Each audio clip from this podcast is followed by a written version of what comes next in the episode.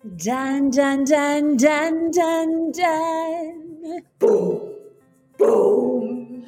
Hey everyone, welcome back to season four, The Wicked Years. I'm Tara. And I'm EmKay. And we are your hosts of Down the Yellow Brick Pod, a Technicolor Pod Squad community devoted to preserving and peeling back the curtain on the wonderful world of Oz.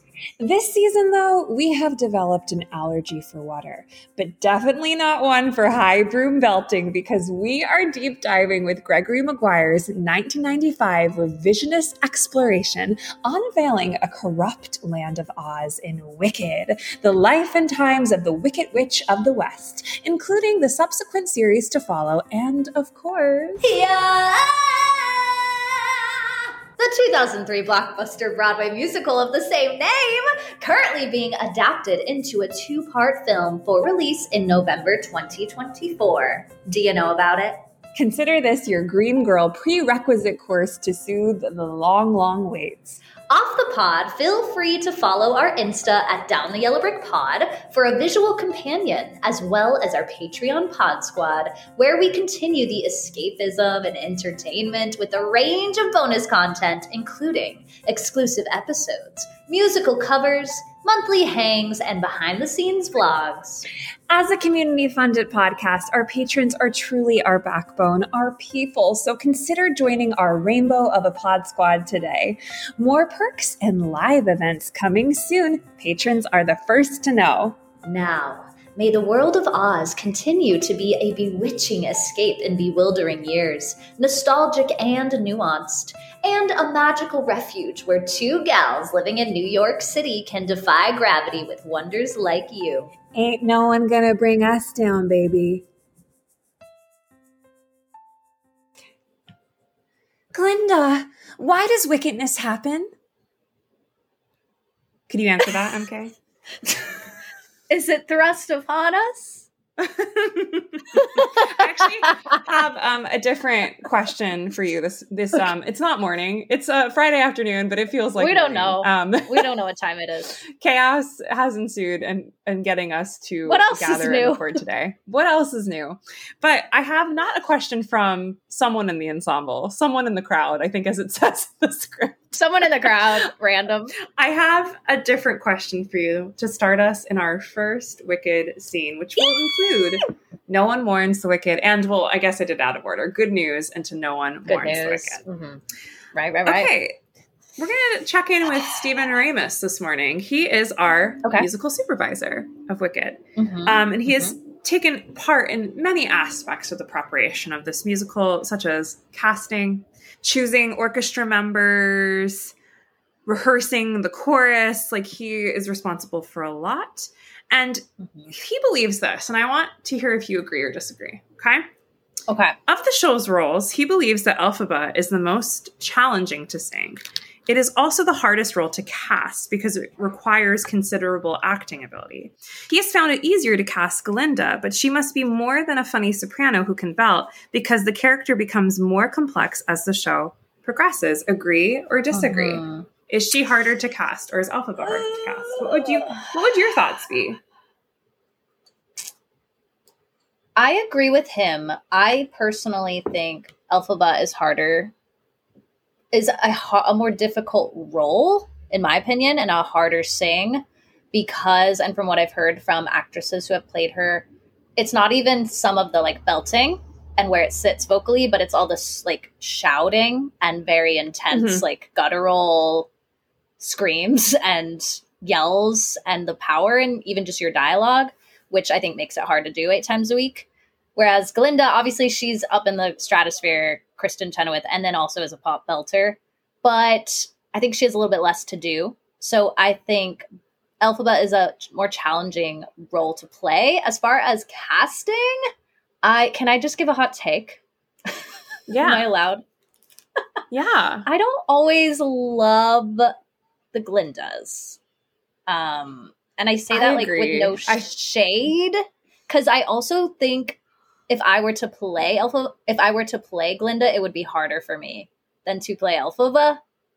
I that's okay. just my thought for myself because number one, it's cliche, but like we really do have this role that was basically written around a very specific, unique performer, Kristin Chenoweth. And I Yeah, think so much of her so much of her isms are in this role that it's hard to get it out of your head and it's hard when you have people who have been waiting their whole life to see wicked and they've heard the cast recording and they want it done that way. I'm sure it gets in your head. Um, and i also think the humor is hard to get right because so i guess i agree. I agree because she does go through quite an arc and becomes more dramatic as the show goes on. And there's also so much going on behind the scenes. I think scentmen talked about this of like Yes. the very first scene that we're gonna get into yeah Scentmen the podcast the very first scene that we're about to get into basically glinda has to like start the show at the end of the show Yeah. because this is Last you know, five and she has- yeah. she has like so much internally going on and even just with coachings i've had It's on masked. this material Yeah. it's it's masked and that there's like a double performance going on and so i think that's really tricky Her subtext. on top of all the humor yeah so i agree I, subtext I is agree long story short yeah I what do you think think I think it's equal. I really think it's equal. I think Elphaba is more clearly written, I think, in the script and like is yeah, I feel like if you just have a solid honest actor, you've got it. Like ex- of course the Mhm. vocals are absolutely like Olympian in the in this Yeah. score. Um like that is just I mean, but that's like all Broadway shows now. Like this is not any different than that's most yeah Broadway it's shows. it's par for the I'd say now. Elphaba's up there. She's up there in like big sings, um, like iconic big Mhm. sings. She's definitely one of the top, I would say. Um, Yeah. yeah, like I, I think Glinda because Kristin like put like basically the lines were written for Kristin where like that's not so much the case for Idina. Or like, you know, it was the lines okay, here's what it is. The lines were written for Elphaba. The lines were written for Kristin. yeah that's You know what, what it I is. mean? The Yes. stuff like that's I- that's like I think the difference. Like when they were you know in mid writing and all all the stuff while they were in workshops and like really trying to um, uplift these two actors they ended up casting. So that's what I I think it is equal. I really do think that it's hard to find. Well, I think it's a little on them too. I, I've heard different things on like what you're allowed to do too. Like right if you're allowed Mhm. to take things in different ways because it is like wicked is a time clock dragon machine you know like we're gonna get into Yeah, that in a little right.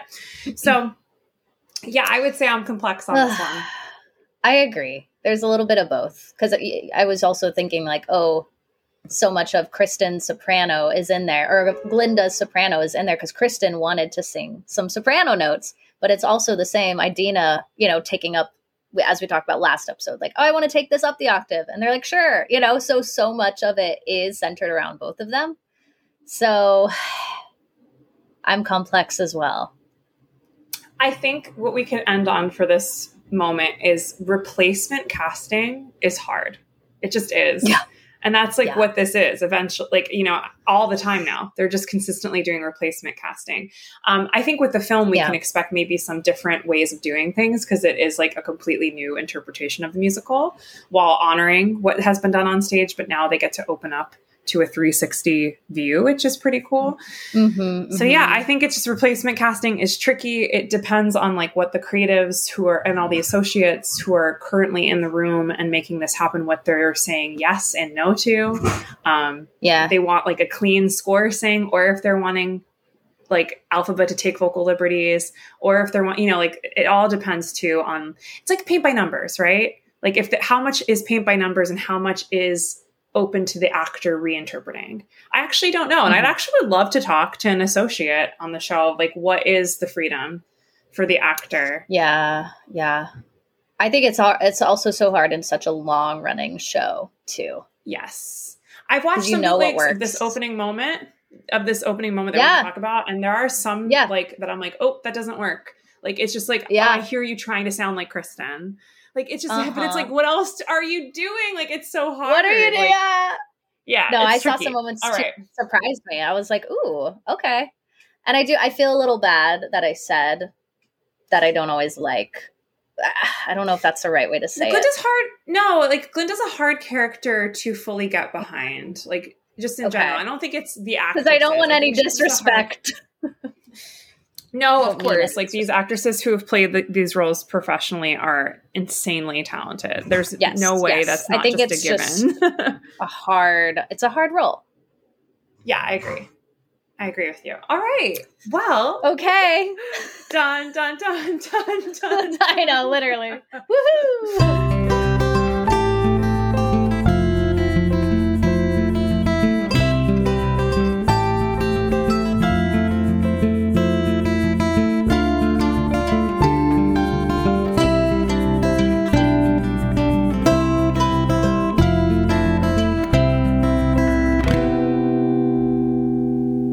Can you believe we're here, Tara? I feel like this is a moment we've been waiting for all our lives.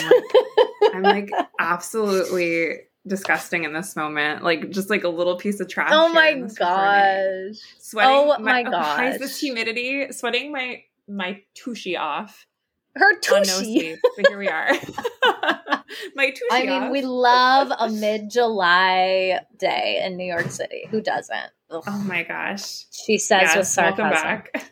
Welcome back. Well, we are elated to be bringing back our bullets. So, the scene we're covering today is the very tippity top of the show through um, good news, through that whole little scene, and then No One Mourns the Wicked, and we're ending right at the end of that song. And it's not called an overture. I forget what I read somewhere in the Wicked Mm. musical biography book by Paul R. Laird. I oh, believe Oh, yeah? he called it something. He had another term term for it, and I will see if it pops up because it is not an overture. It is like a little it's little. not an overture. It's like an intro. Yeah. It's like a really setting the is. tone. like a prologue type idea. Sure, sure. Yeah. Do you want to uh, do yeah. bullets first? Or do Okay. I'll go first. Okay. I bet you know how I'm going to start it. I feel like this is the only way to start it. Dun dun dun dun dun dun. It's, so just epic. So iconic. It's, so, good. A huge time clock dragon steams and sputters side to side to the delight of audiences. I'm breaking the fourth wall. I, that's what I was like. Do I break the audiences. fourth wall? yeah, I do. I'm going to. I'm going to break what is it this throughout. dragon? Yeah, what is this? What what's going on? As a map glows green, covering the stage, Ooh. and energetic monkeys descend onto the stage, beating their chests as we hear Unlimited in the orchestra, and transition to see a group of Edwardian inspired dressed Ozians with a oh, green that's what shadow of a witch. Thank you, Grimmerie. I'll talk about it. with a green. I didn't come up with that. Lost on their up with that. costumes. We will talk about Okay, it. I'm well, yeah, we'll chat. We'll chat. Oh, I got you. With the green shadow of a witch rising in the background, the citizens cheering and waving streamers as they sing, Good news, she's dead. Bullet point number two. Descending in her bubble from the sky, a blue ball gown clad Glinda says, It's good to see me, isn't it? And sings of their collective rejoicifying, retelling of the melting of the Wicked Witch by a bucket of water, transitioning into No One Mourns the Wicked. Glinda steps off her bubble and meets her adoring fans. Bullet point number three. The citizens of Oz discuss the nature of wickedness as a reenactment of the Wicked Witch's birth takes place, with the husband and wife saying goodbye to one another as the wife soon does the nasty with the mysterious man dressed in green, holding a green elixir, as vaudevillian music underscores, and a green baby is soon born to the shock and horror of everyone, including a hysterical midwife, whom I love. The father especially reeling from his horror. The Ozian citizens and Glinda singing in her highest register as she ascends once again over the stage in her bubble, all proclaiming that the wicked die alone. Meanwhile, the foggy stage floor glows green as once again a shadow of the witch appears ominously behind them. You talking about me? you talking about me, Riz? That's that shadow saying, You talking about me? talking about me, Riz? I love all I like thinking that all the citizens are Gregory Maguire. Like be like, what is it? you know what I mean? We are the collective energy of Gregory Maguire. Excellent job, Em. Okay. I have to say, I'm going to take pride in these bullets. We know we always usually like we always kind of give jabs at our bullets, but I'm going to take pride because I wrote them so fast. Y'all, just a presence. I'm coming off of a road trip that ended at 3 a.m. this morning, and um, I'm on very little sleep. And like, we had to go through like crazy thunderstorms. So my body is like just detensifying. I'll use a wicked word. Detensifying. I love the idea of a vacation ending at 3 a.m. it's like, yeah, it ended at 3 a.m it's absolutely insane what we did, but you know what? We saved a buck. Did it. So here we go. and but I'm proud of myself. I wrote do. these bullets in 15 minutes. It's not how this girl operates. I'm a slow writer. Proud of so you. You're pulling an EmKay. I'm playing an EmKay. Bullet point number one. An emerald city burns bright on a sepia toned map of Oz as our show curtain, soon to come undone as the first, now iconic, epic chords of the mini overture transport us to another world where we can see the man, well, the monkey is behind the curtain, manipulating a ferocious mechanical dragon like a maleficent marionette, as we see the pulleys pull and the wheels turn, and soon they are gone as a tableau of Ozians. like steampunk Ozians steampunk. They're not really steampunk. They are giving no. me like train conductors going to a tea party. That is what they are giving me. Okay. Oh, I like that. Okay. Bullet point number two. They proclaim, good news, she's dead, no ding dongs necessary, and celebrate their enemy's demise as more machinery is revealed. This time, a familiar bubble with a Disney Cinderella at the ball blue meets MGM Billie Burke, greeting the public as it is, in fact, the icon Galinda well, Glinda now, because we're starting at the end, giving an iconic entrance, especially coming back from the pandemic, and old school soprano lilts and more princess than witch as she confirms the rejoicifying news the Wicked Witch of the West is dead and answers the crowd's question of why does wickedness happen, with more questions leading to the condemned witch's backstory. Bullet point number three. We mm. learned she had a father and a mother, as so many do, a family with secrets. Her mother having a drugged affair, born into the world, quote, unnaturally green, to the horror of her father, which makes both the crowd and Glinda question if they maybe do a little teeny bit mourn the wicked. End bullets. I love I it. Mean, this I mean, scene it's a great fantastic. start. It's a great it is start. Fantastic start to a musical.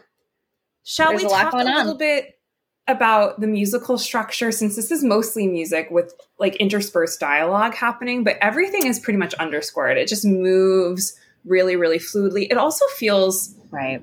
The, the tone of this is so unique. Like I know mm-hmm. that Stephen Schwartz has a lot of like German opera influences coming into this, which is yeah. w- with like the pop rock flavor on top of it. Like it's such an yeah. interesting sound. Like it's hard to like describe this because now you know when something's iconic when you're like, oh, it sounds like Wicked. Like I can't describe it 100%. other than like by what it is. Like I don't know how to describe mm-hmm. it.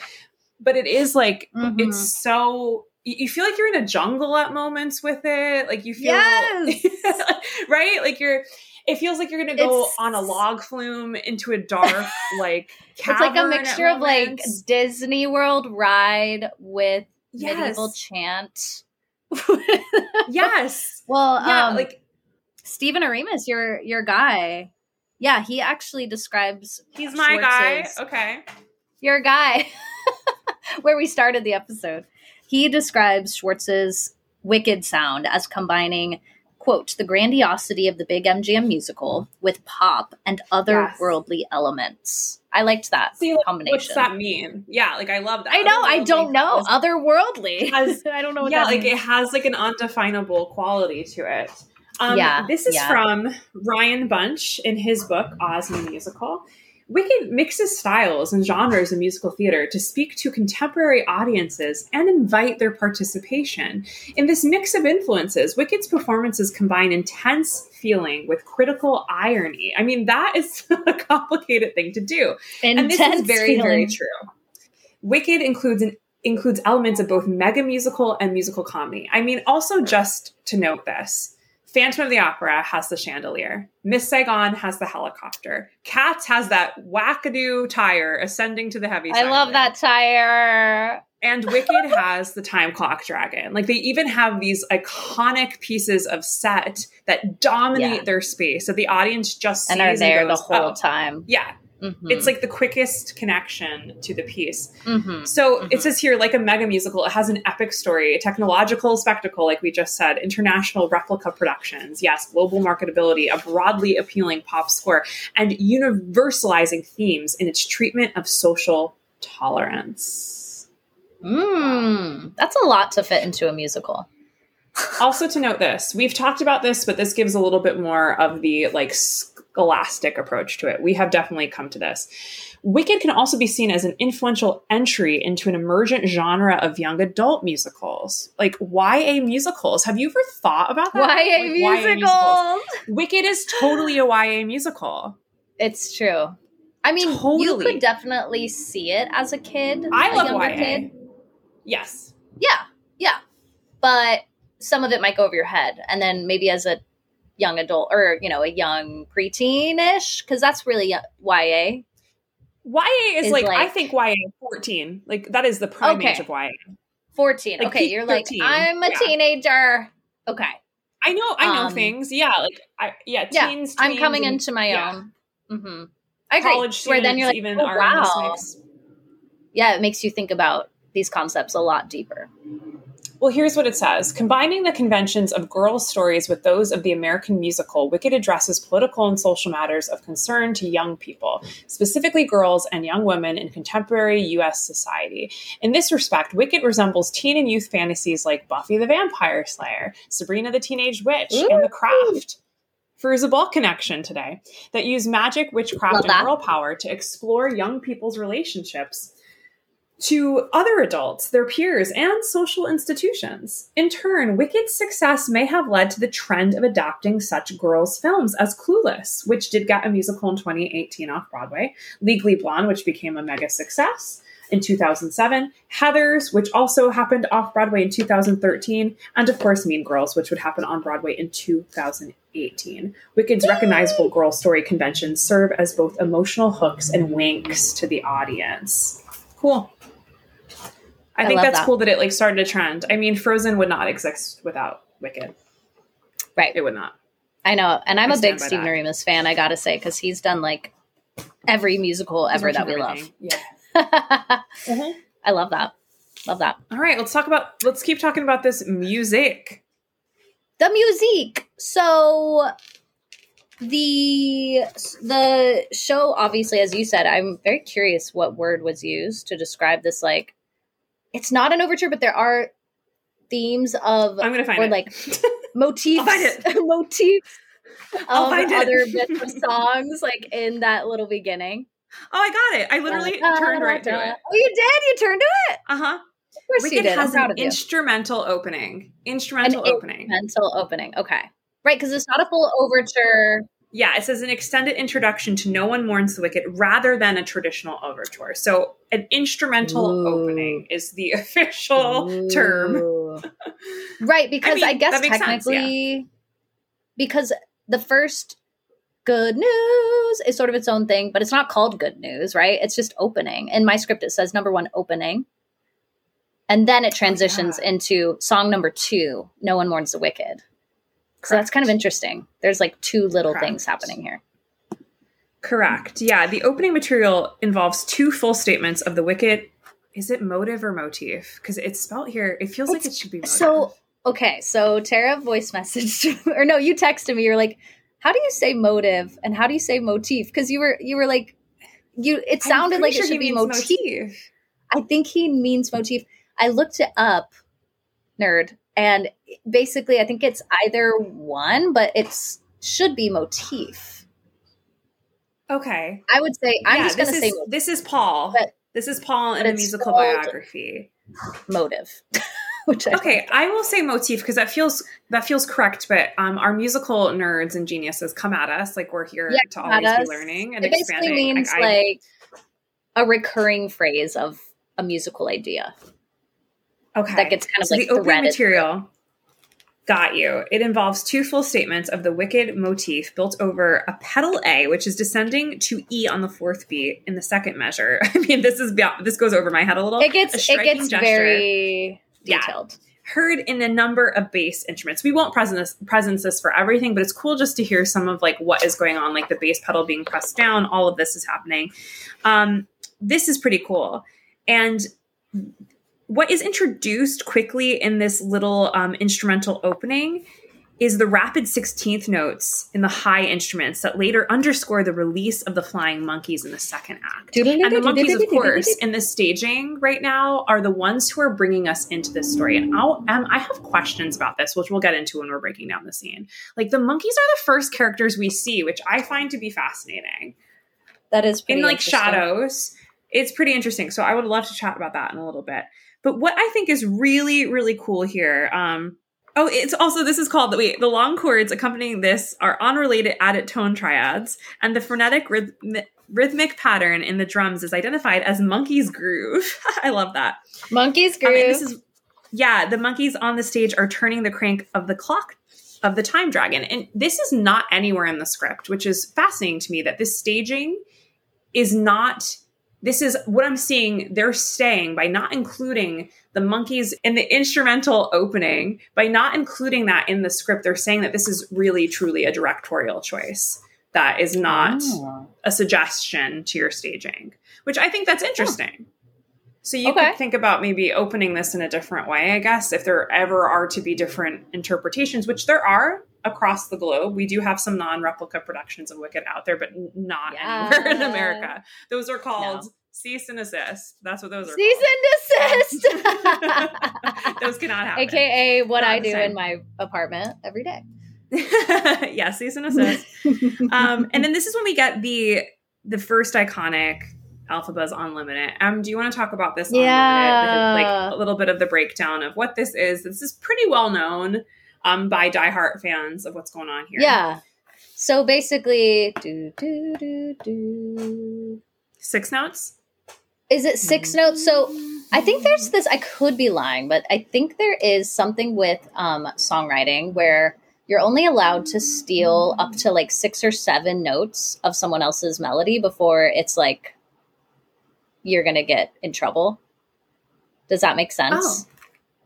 I, Okay. I- No I- and this is something I've this is something I've heard.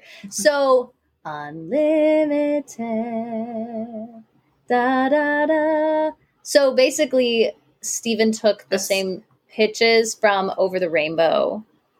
Da Mm-hmm. da da da. I'm like trying to hear them both in my head, but basically, unlimited somewhere over Yeah. right? Um, I think it actually correct. extends a little bit beyond that. Yeah. Um, It's- so you hear a little bit of that, which is so cool. It says in the biography of Wicked the first six notes, but I don't know if I'm hearing all six. Like I know it has to do the the fall off too. I hear Oh. seven. I hear seven. Interesting. This is up for debate. So maybe Okay. it's maybe it's And- up to seven.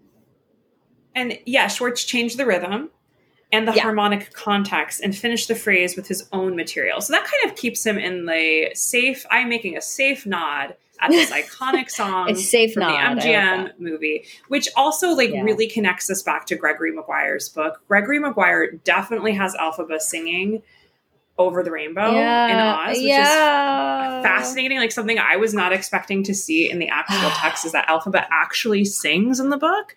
Which, Sings, like, I would like to talk to Stephen Schwartz about that if we ever interview him, of being like, when you read that part in the book, was that the part that your mind exploded at? Like, did Right, that right. just help you see this as a musical, or what did it happen before that happened? You know, it's pretty cool. Yeah, yeah.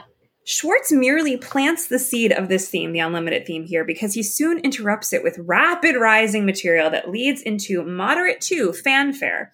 So these three measures of bitonal material on C and E introduce the choral entrances on Good News, She's Dead. And that's the first actual spoken lyrics we get to hear in this piece. And it passes through B and D major before Glinda's bubble appears.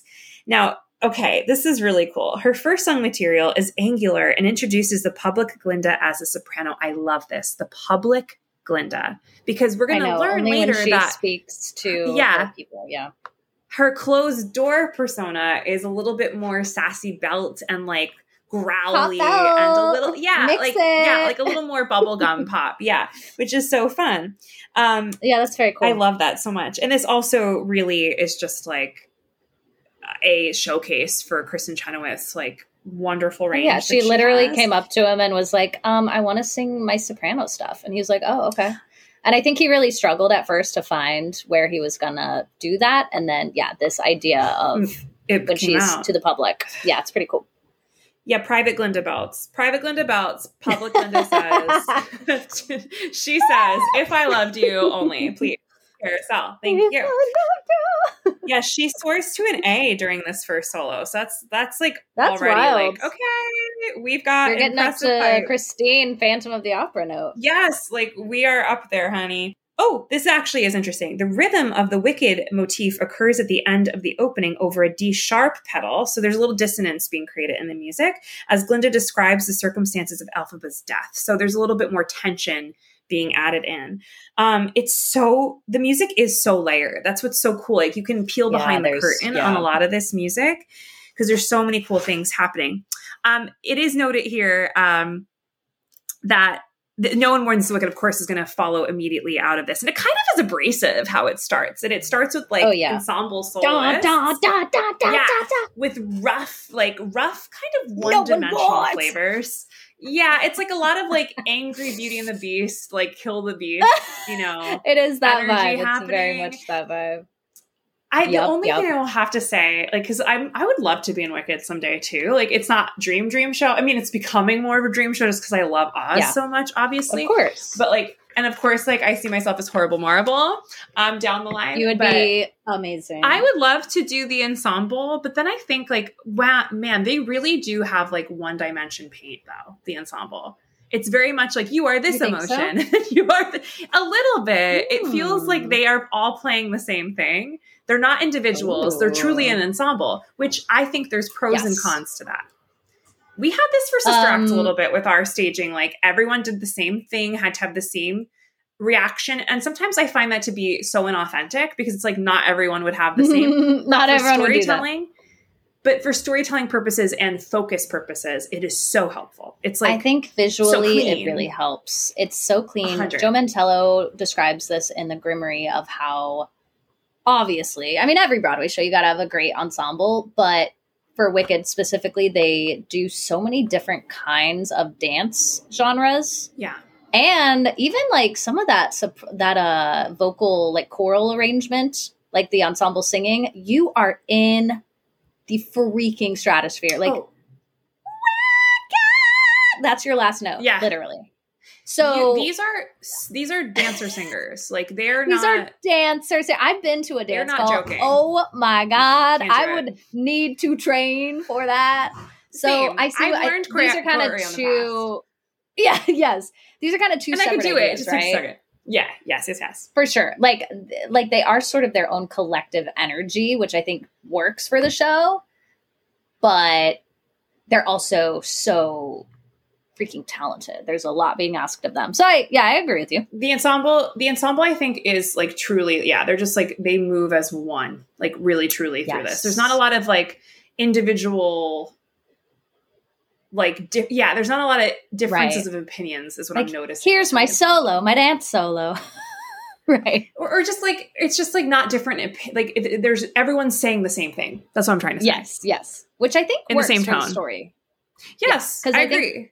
just It noting is it like yeah yep, yep you know what i mean that just made me think of the choreographer Wayne Cilento. Um, Yes. he basically describes he's like wicked. We don't really think that it has choreography. It's more so like an energy. It sounds so woo woo, but it really isn't. Except for maybe um like dancing through life, little moments like that.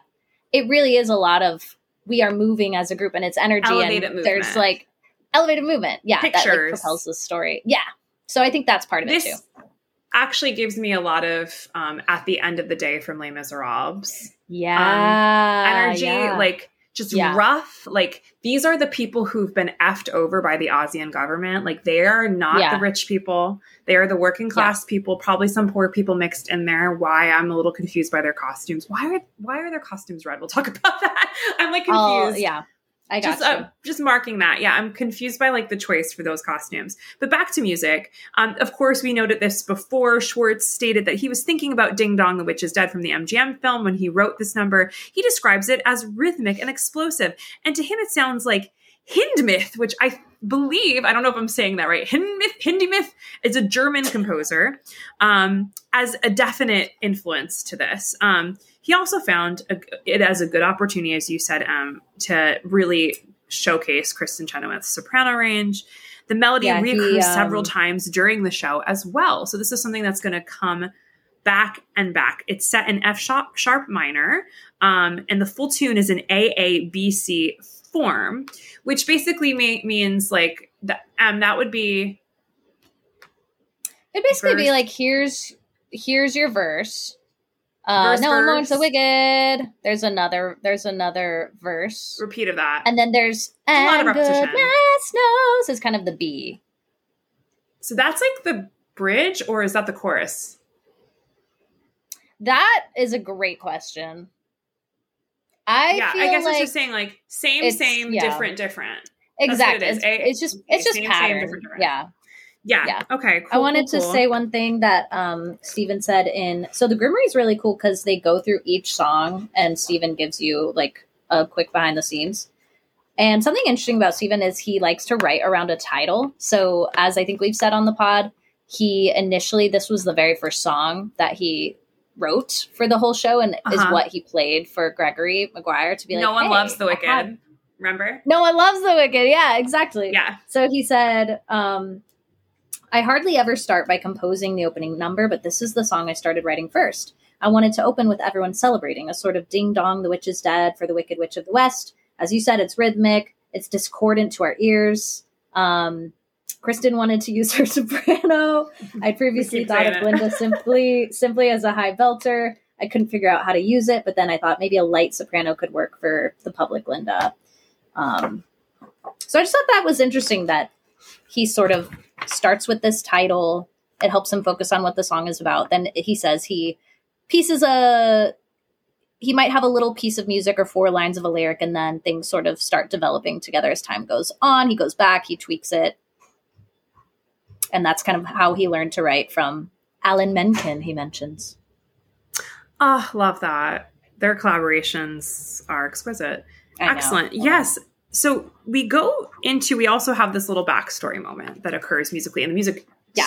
Oh, it shifts here. So we get, we get here. Um, this is when we have the little farewell between um, Papa, bringing back your Papa. Papa. Um, the witch's Papa. known here as the witch's father and the witch's mother in the script. So we don't have Frex, we don't have Melena, though we know those are their book proper names. Mhm. We get a farewell waltz in G major that is full of seventh and ninth chords that lend the sweet melody a bittersweet effect. And as the governor sings his long note at the end of the segment, out of your That, that's exactly how he That was beautiful. sounds singing it. That was beautiful. Thank you so much. Thank you so much. The chromatic so soft shoe accompaniment for the wizard song of seduction begins. We get a little vaudeville imitation, or as I like to call, a little swanny scoopage. You know what I'm saying? Swanee. Have another drink. He's like, hammer Yes, me scoopage. down. Yeah. he really is. It's so over the top. I love it. Hi, you know what would be iconic? All the way down. Do you know what would be iconic? What?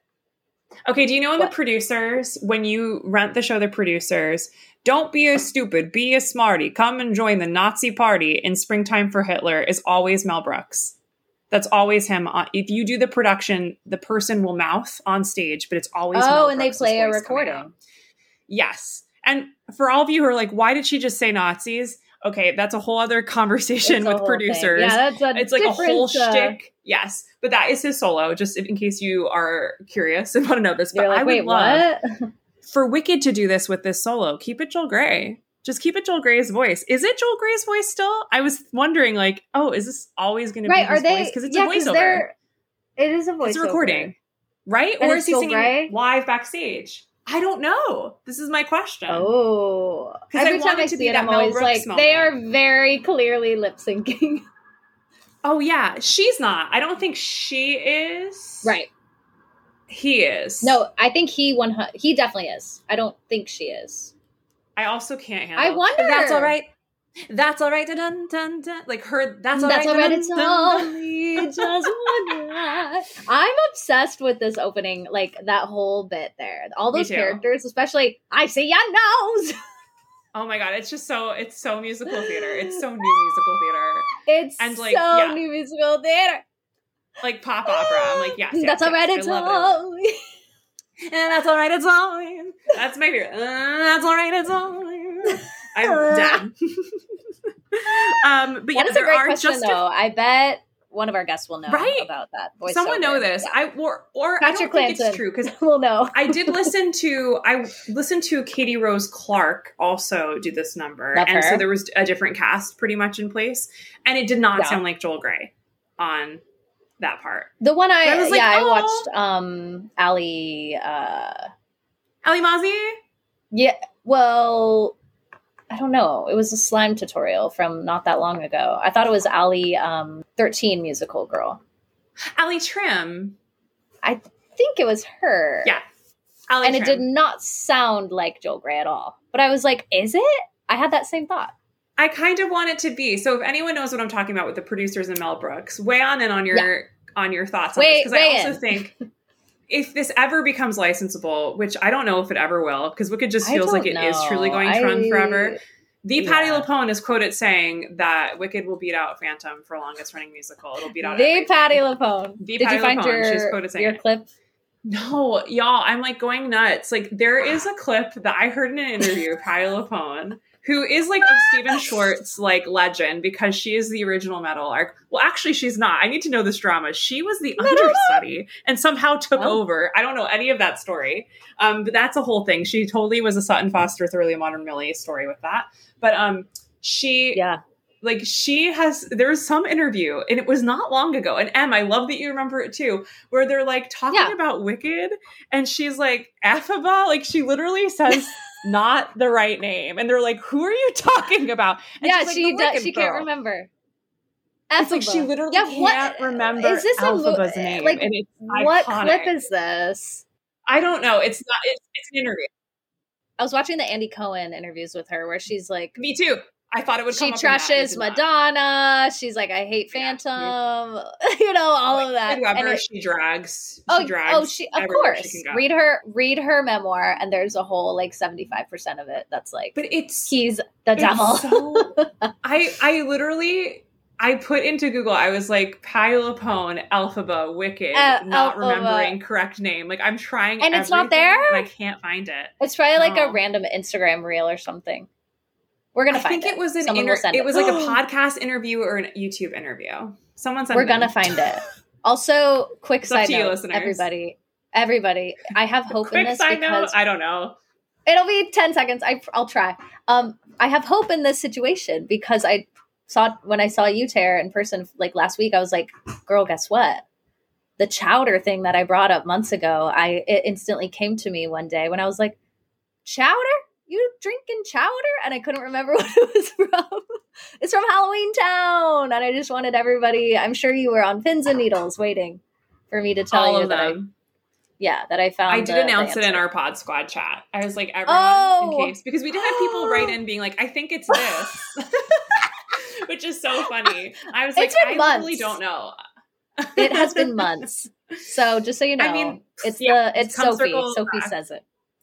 Come Yeah. circle back. Okay, back to on that. back to the task Back at hand. Yeah, just wait, just to close that thought, I would love if Yes, yes. ever becomes licensable to let Yeah. Joel Grey's voice stay with the show because Yes. Joel is also like our oldest actor from this production, and he's like a legend in himself. Lifetime Like, that would be achievement, so baby. cool, especially Yeah. if they're lip syncing to begin with. Like, you know what I mean? Like, Right. Just so why not just it. let it be Joel Grey? Yeah.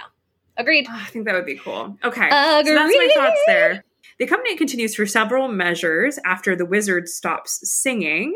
Um, time for the presumed sex. And I love that it just says wizard in here. It's like, yep, we're just gonna take down. We that just know it's him. Keep any Spoiler. mystery.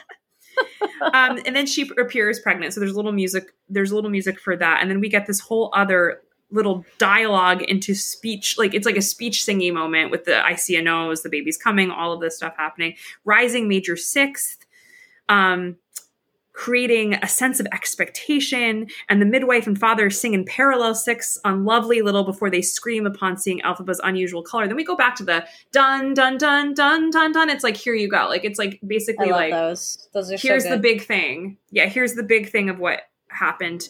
Um, we started the show here. We're going to introduce this back here. Um, dissonant harmonies are present on parallel triads. Vocal thirds are foreshadowing sh- strong emotions it's just a lot of There's a lot of key changes in the music. Yes. Um, the orchestra doubles the singers on like a froggy ferny cabbage. It's emphasizing the Love that. tension. And this builds to the big green, which is an augmented triad on F over G in the bass. And the father Look at you and all your baby, so kind musical of terms. gives this. I mean, thank bless bless our friend Paul. He is really this is this like nerdy music stuff right way. now. But this, yeah, this goes into um oh, there's something here. I don't know if I completely understand this, um, so maybe you might get it. Yeah. Um Okay. okay, so we also have to note, we've said this I think before, but to bring it back, Stephen Schwartz, one of his big influences is Lenny Bernstein. Um, so Yeah. just putting that there.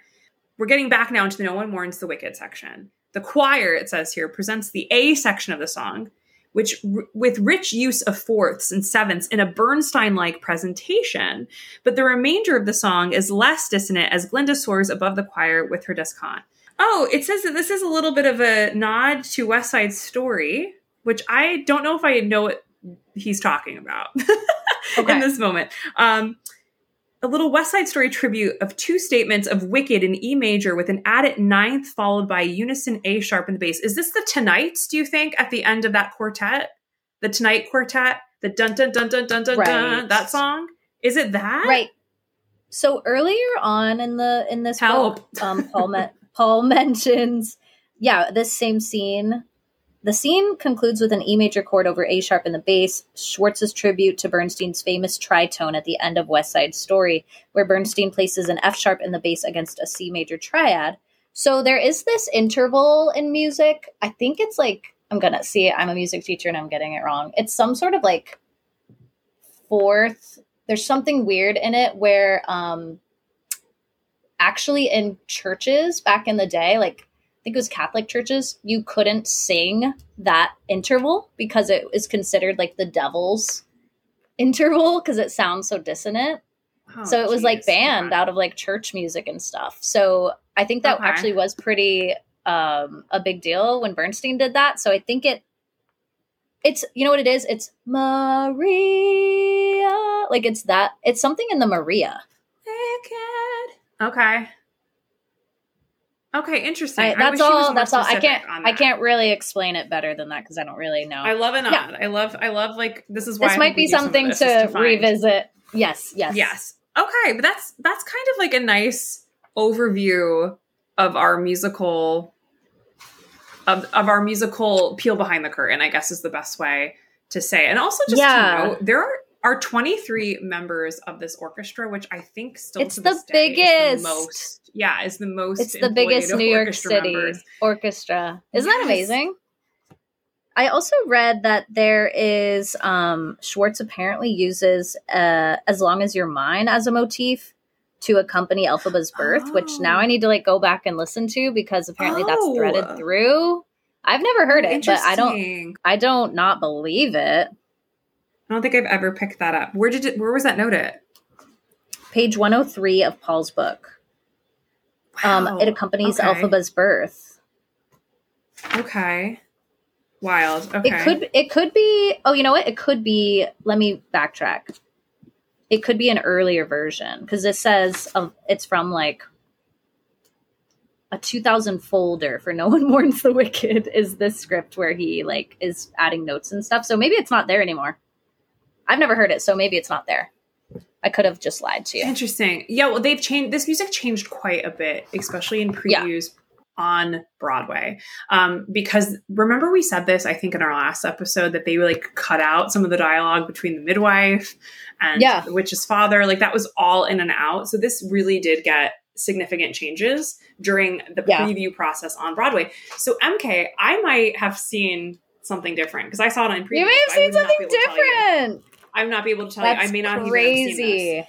but like you know like how your memory gets a little muddied because if i've listened to the recording i've obviously listened to the recording way more than i've i've seen the show so the recording is always going to be what i think it is even if what i saw on That's stage true. was not that It's it's very. but i will say Yeah.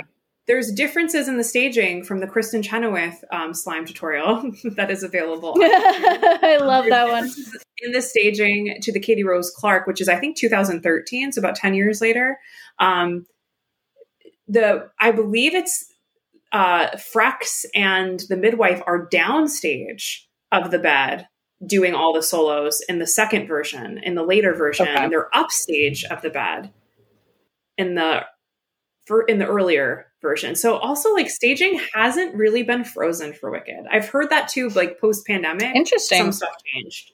Yeah, which is kind of I mean, fascinating. They're, they that's have a little fascinating. bit of like, yeah, freedom to change a couple. Of I also, you're reminding me. Everyone I met who talks about Wicked, like being in it, says it is so bad for your back and your body because it's a Oh, raked the- and- stage. yeah, the raked, the raked. so I, stage. I wonder Yeah. if they've also changed certain things over the years because of like complaints or injuries. I think so. I've also heard that shoulder surgery is common in the past. what for past really male what shoulder? members. I feel like I heard Oh. that from an inside source who was in the Okay. ensemble company, being like, "Yeah, people like the men don't stay long. The male identifying tracks in the ensemble often like will leave because it's really hard on the body. But maybe things have shifted. I don't know. Would love to hear. I've heard that about the that. um actresses and who play Nessa because the the way you have to like sit in the wheelchair and then it being things- raked is like a whole situation. So Oh yeah, yeah, I don't know, our, it's interesting. our bodies. Our bodies um, will tell us when things are not okay. So yes, I have a few last notes on music. I'm really becoming such a fan. Well, I already was a Stephen Schwartz fan, but I feel like I just love him. I feel Uh, like yeah, more so now. personal like connection. Um, but I love that the Grimmerie says Schwartz, like his contemporary Stephen Sondheim, is an old-fashioned compo- composer lyricist. He hears the music as he writes the words, and vice versa. How do you hear it? I don't understand how you hear them at the same time. I guess that makes sense. I mean, even when I'm just like singing and making up stuff on my own, I make it up to a tune. So I guess like, I do this. I was like, I No, do this yeah, all yeah, the yeah. time. I'm I amazing. think that's what it means. No, no, no, I'm like with it you. comes out. Yeah. It pours out together. Yeah, yeah. I just I find that so fascinating. I'm always so intrigued I by how people write musicals Because it's also Um, different. Yes. It's also different. Wayne Wayne Cilento, our choreographer, um, is also quoted in the Grimmerie as saying, "The opening, No One Mourns the Wicked, is just constant choreography. That kind of choreography is almost harder than just doing a dance number since it's so character driven, and a lot of those steps were worked out with uh, Joe Mantello to get all the transitions going together." And then I just wanted to shout out our, I believe we've shouted him out before, our orchestrator, um, Schwartz's first pick, William David Brohn. Yes. Yeah. Brohn, I believe is how you would say it. Um, brown or Brohn? okay, he was Schwartz's Unsure. first pick, and then We'll look at it. we're we're not we're not sure.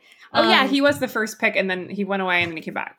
yeah, yeah, exactly. Right? Um, so yep, like it was going to be Danny Troob who worked on Pocahontas with Schwartz, but then it went back to Brohn, um, who has Which, like, like, orchestrators crazy- are necessary. They are. I lo- actually like what Paul was saying in this book. He's like, Yeah, there's agreed. not many composers who could also orchestrate because it is such a specific skill and it takes a lot of time. So a lot of time composers aren't even did.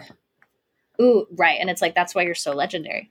But um, William David Brohn had an has an extensive Broadway career. Just to name a few: um, Brigadoon, 1980, uh, Miss Saigon, 1991, Secret Garden, 91, The Red Shoes, 93, musicals. Carousel Showboat, Ragtime, uh, Minnelli on. Minnelli, I hear these. Oklahoma, Wicked, Mary Poppins, Curtains, Ragtime. So I just wanted to shout out. I hear all these musicals in there, and Ragtime was the convincing factor for Stephen Schwartz. Like he really wanted Right. him because of Ragtime. He did the Showboat revival too. Like he's just Yeah. epic musicals are his bread and butter. And yeah, this and book does a great job of really showing you why an orchestrator is important. And like again, like how Em said, like it's not really possible with the time constraints on the It's composer to do the orchestrations. much. Like he needs the help. Yeah. Um, Yeah. So yeah, and they break down like how every instrument was decided, which is very cool. You can read that Mhm. in Paul's book. It's pretty cool. Yeah.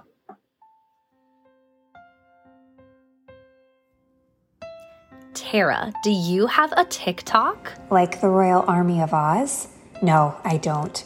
Tara, like a handle so the people can follow you? Oh, sure, but I basically never post anything and only watch the Oz vlog content. Yes. Don't blame you. That's our girl, Tori. Yeah, and if you all want Oz breaking news, there's no one better to follow on the TikTok, the gram, the tubes, and beyond. Tori is on it and also shares her extraordinary collection with detail, has some impressive Elfie worthy pipes, and answers burning questions about Oz history. She's social media goals. Also, Tori is our neighbor on Patreon, and we love all the bonus content her and her husband Nick offer over there. So please check them out. There may also be merch. We love you, Tori, and thank you for getting this tech grandma to show up on TikTok every so often. Only for you, girl. Maybe one day we'll be your TikTok neighbors too. You truly inspire us. Link in show notes to follow Tori and become her Patreon.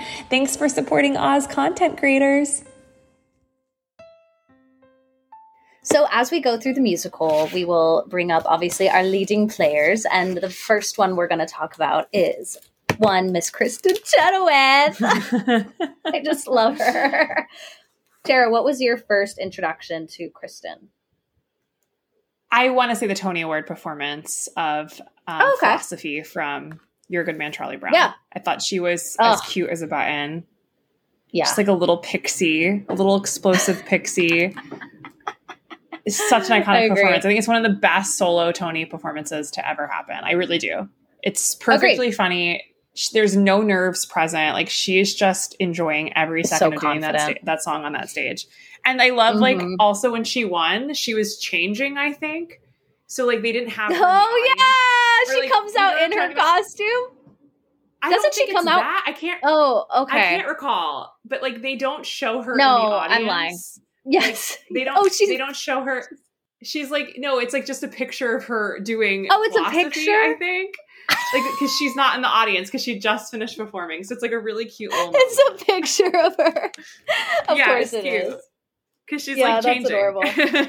I love her. I've seen her in Promises, Promises for the Girls, which was her solo show where I like bawled my eyes out when she did Over the Rainbow. I just, I really love Kristin.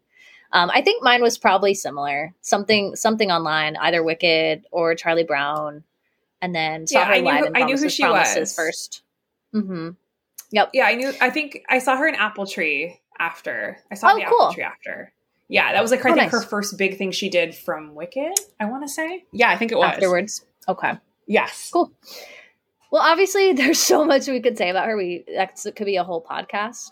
So, off of her website, here's her bio, condensed because we don't have time for everything. Emmy and Tony Award winning actress and singer Kristin Chenoweth's career spans film, television, voiceover, and stage. 2015, she received a star on the Hollywood Walk of Fame. 2009, she received an Emmy Award for Best Supporting Actress in a Comedy Series for her role in Pushing Daisies.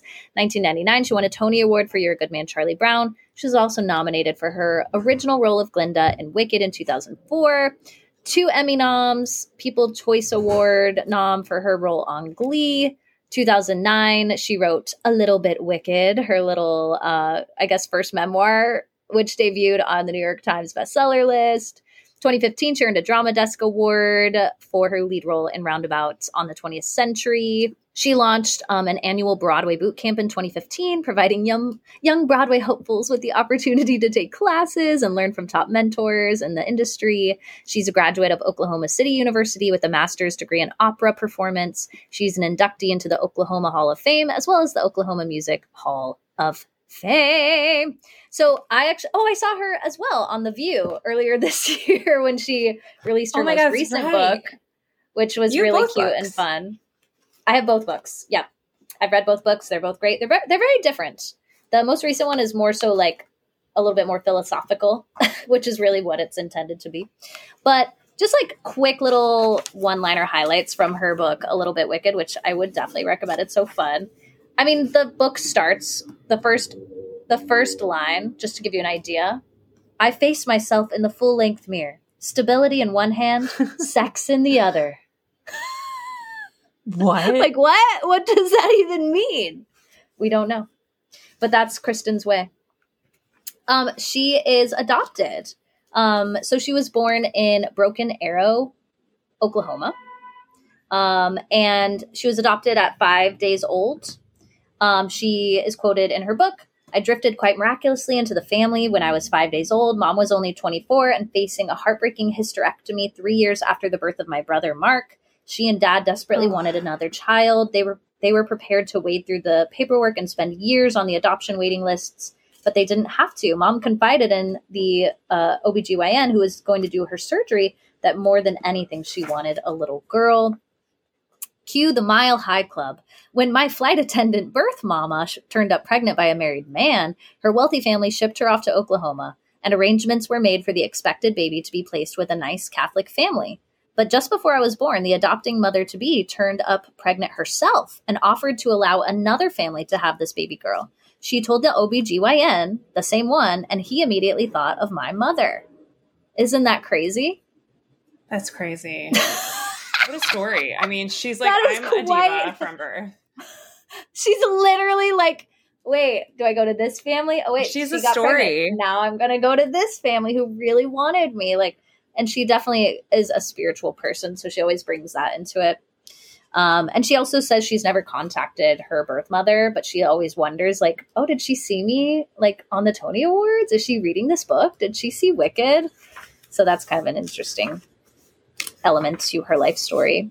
Oh wow, interesting. That's an yeah, that's an interesting like reoccurring thought that she consistently probably has on loop in her Right. brain. Wow. ballet ballet was her first passion but it didn't really pan out because she's like four ten i don't even know um so she began singing in church and then she became almost this like traveling church singer like all the churches in the area were like wait come sing here. And so her dad would like buy a little stereo system and they would sing all over. Um then she went But to she sang Dolly uh, Parton. i bet. They are they are spiritual sisters. Like they are the same human. Have they collaborated? i they have to have. I don't- i'll look it up. I don't will- think like why isn't Kristin in like a Dolly musical? Yeah, like the nothing Why- is like jumping out at me. But I need feel like, a Kristin Dolly Christmas Megan Hilty Hallmark special. Yeah, Dolly Parton. A, a later Glinda will be Dolly Yeah. Parton in the Oh, 95 true. musical. But yeah. yeah, yeah. Okay, I'll I'll research. Oh my god, Dolly would have been an excellent Glinda. she is Glinda, like she is. She's like I'm popular, and I will make you popular. Um, I love Dolly so She's freaking much. cute. So, and Kristin loves Dolly. I do know that. Um, so last little little tidbits here. Um, when she goes to college, she studies under Florence Gillum Birdwell, who actually my voice teacher in college like was also obsessed with, and you know would print me articles and interviews. Kelli O'Hara, yep. Um, Mm-hmm. and Kristin just talks about her first like singing at college in front of the voice teachers, and she's like, "Oh my gosh, I'm amazing!" Like she feels really confident. And then Florence pressed her hand to her heart and said, "Oh." I can't wait to teach you how to sing. And she's like distraught and is like, oh my God. Like so intimidating. But she learned everything from Florence, who sadly passed away recently. Um they still talk about her. Mm-hmm. she's she's I, I see yeah. them comment about her on like their Instagrams and stuff, Kelli and Kristin. She seems like that person, like Melanie to me, you know, like someone who it's like, Yeah. wow, they were challenged you and made you who you are. Um randomly she was second runner up at the Miss Oklahoma pageant, so she has like pageant experience. That's not random kind of for her. She that part- feels right. Yeah, it's like a part of Glinda.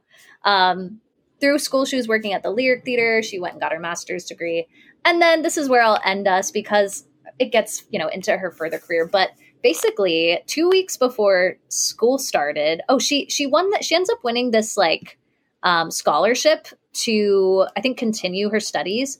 But two weeks before it was meant to begin, and that was going to be in Philly, she um, goes to New York City to help a friend move And while there, she just randomly auditions for the 1993 Paper Mill Playhouse production of the musical Animal Crackers. And at the time, I don't even think she's equity. Like, she's like, I don't really know what that is. I know it's expensive. I don't really want to pay for that right now. but she ends up getting cast like on the spot in the role of Arabella Rittenhouse. She turns down the scholarship. She moves to New York. And as they say, the rest is history. Wow. Wow. Kristin. Love her I so thought I would just to put like a cherry on top of it. I thought I would read her bio like we did with our whiz players from the Oh, playbill. fun. Yeah, do it. So this is like what she's speaking. This is what she's putting out on in 2003. Okay. So Okay. she's first. Who's who in the cast? She is first. Kristin Chenoweth. She's Linda, first! Broadway. hmm I think it's an alphabetical order, probably for the two of them. That makes the most sense. That's what I would guess. Okay. Broadway, You're a Good Man, Charlie Brown, like we said, Tony, Drama Desk, and Outer Critics Circle Awards, Steel Pier Theater World Award, and Epic Proportions. I don't think I know anything about that. I hope y'all, this is really blurry, and I don't have my Wicked Playbill here. I definitely have this at home, so I'll try to grab it. Um, but yeah, I hope that's correct. Off Broadway, Yeah. um, is Scorpio, I want to say, opposite Bill Irwin. I mean, no big deal. Um, Roundabout, A New Brain. That was iconic. I love that cast album. Yeah, yeah. On a clear day, you can see Forever and Strike Up the Band, both for encores. Dames at Sea and the Fantasticks. Um, oh my God, was she in that long running off Broadway production of the Fantasticks? I need to find photos. That's amazing. Whoa. TV. Oh yeah, she had already done this. TV includes Marion in the Disney ABC The Music Man opposite Matthew Broderick. I, I, forgot love she'd already done that. I love that Yes. movie. I'm sorry. I So, don't care okay, that's- says. I am lying to you. Wait, maybe it was I don't know what came first because like I was obsessed with her as Lily in the Annie movie as well as Oh. Marion Paroo. Oh, that Matthew Broderick one one is pretty miserable, minus Molly Shannon as the mayor's wife and Kristin Chenoweth as Marion. Um, I love Kristin. I love it though. She's no, she's wonderful. So, oh, I totally forgot about these. Lily and the Disney ABC Annie, um, Frasier's new agent agent on Frasier, Miss Noodle on Sesame Street, and her NBC Miss series Noodle. Kristin. Miss Chenoweth's first solo album, "Let Yourself Go," which is also iconic. That's where 14G is on that. Was released by. Sony Music. And she is currently at work with Sony on her second album. In her concert career, she's been a guest soloist with the National Symphony Orchestra under the baton of Marvin Hamlisch, RIP, the New York Philharmonic, London's Divas at Donmar series. I'm actually really impressed with my eyesight right now because it's getting blurrier and blurrier. Carnegie Hall, Lincoln Center, and the Kennedy Center, and has performed with such greats as Placido Domingo, Paul Newman, Joshua. Mm, shoot, is Joshua Bell someone? sure. Joshua Bell. I hope that's right. Um, and Harvey Feinstein is the last. Hi, one. Harvey. And then she has like some letters that are a little hard to read in all caps. I think it's I love you. It's I L Y Z and E. So mystery. Who's Z and E? Y, Z, and E. Yeah, I love you, Z and E. That's how she ends the bio. Okay. I wonder. Okay. I don't know. Oh, maybe. All right, maybe- that's Z and E. Was she? I don't know. Maybe it's mom she was never married. Oh, maybe yeah, maybe. Um, she's engaged now. Could be your cat. She's engaged now. Could be your cat. she loves dogs. Who knows? Um, oh, she's a dog person. That she is was correct. not. She was not married. And this, in in this book, a little bit wicked. I think she talks about dating Aaron Sorkin for a while, Oh, that's right. um, Correct. and then now she's engaged and seems like really happy to a delightfully cute younger man who seems to adore her. her, every move. I love her. I I love her as you should. as you should.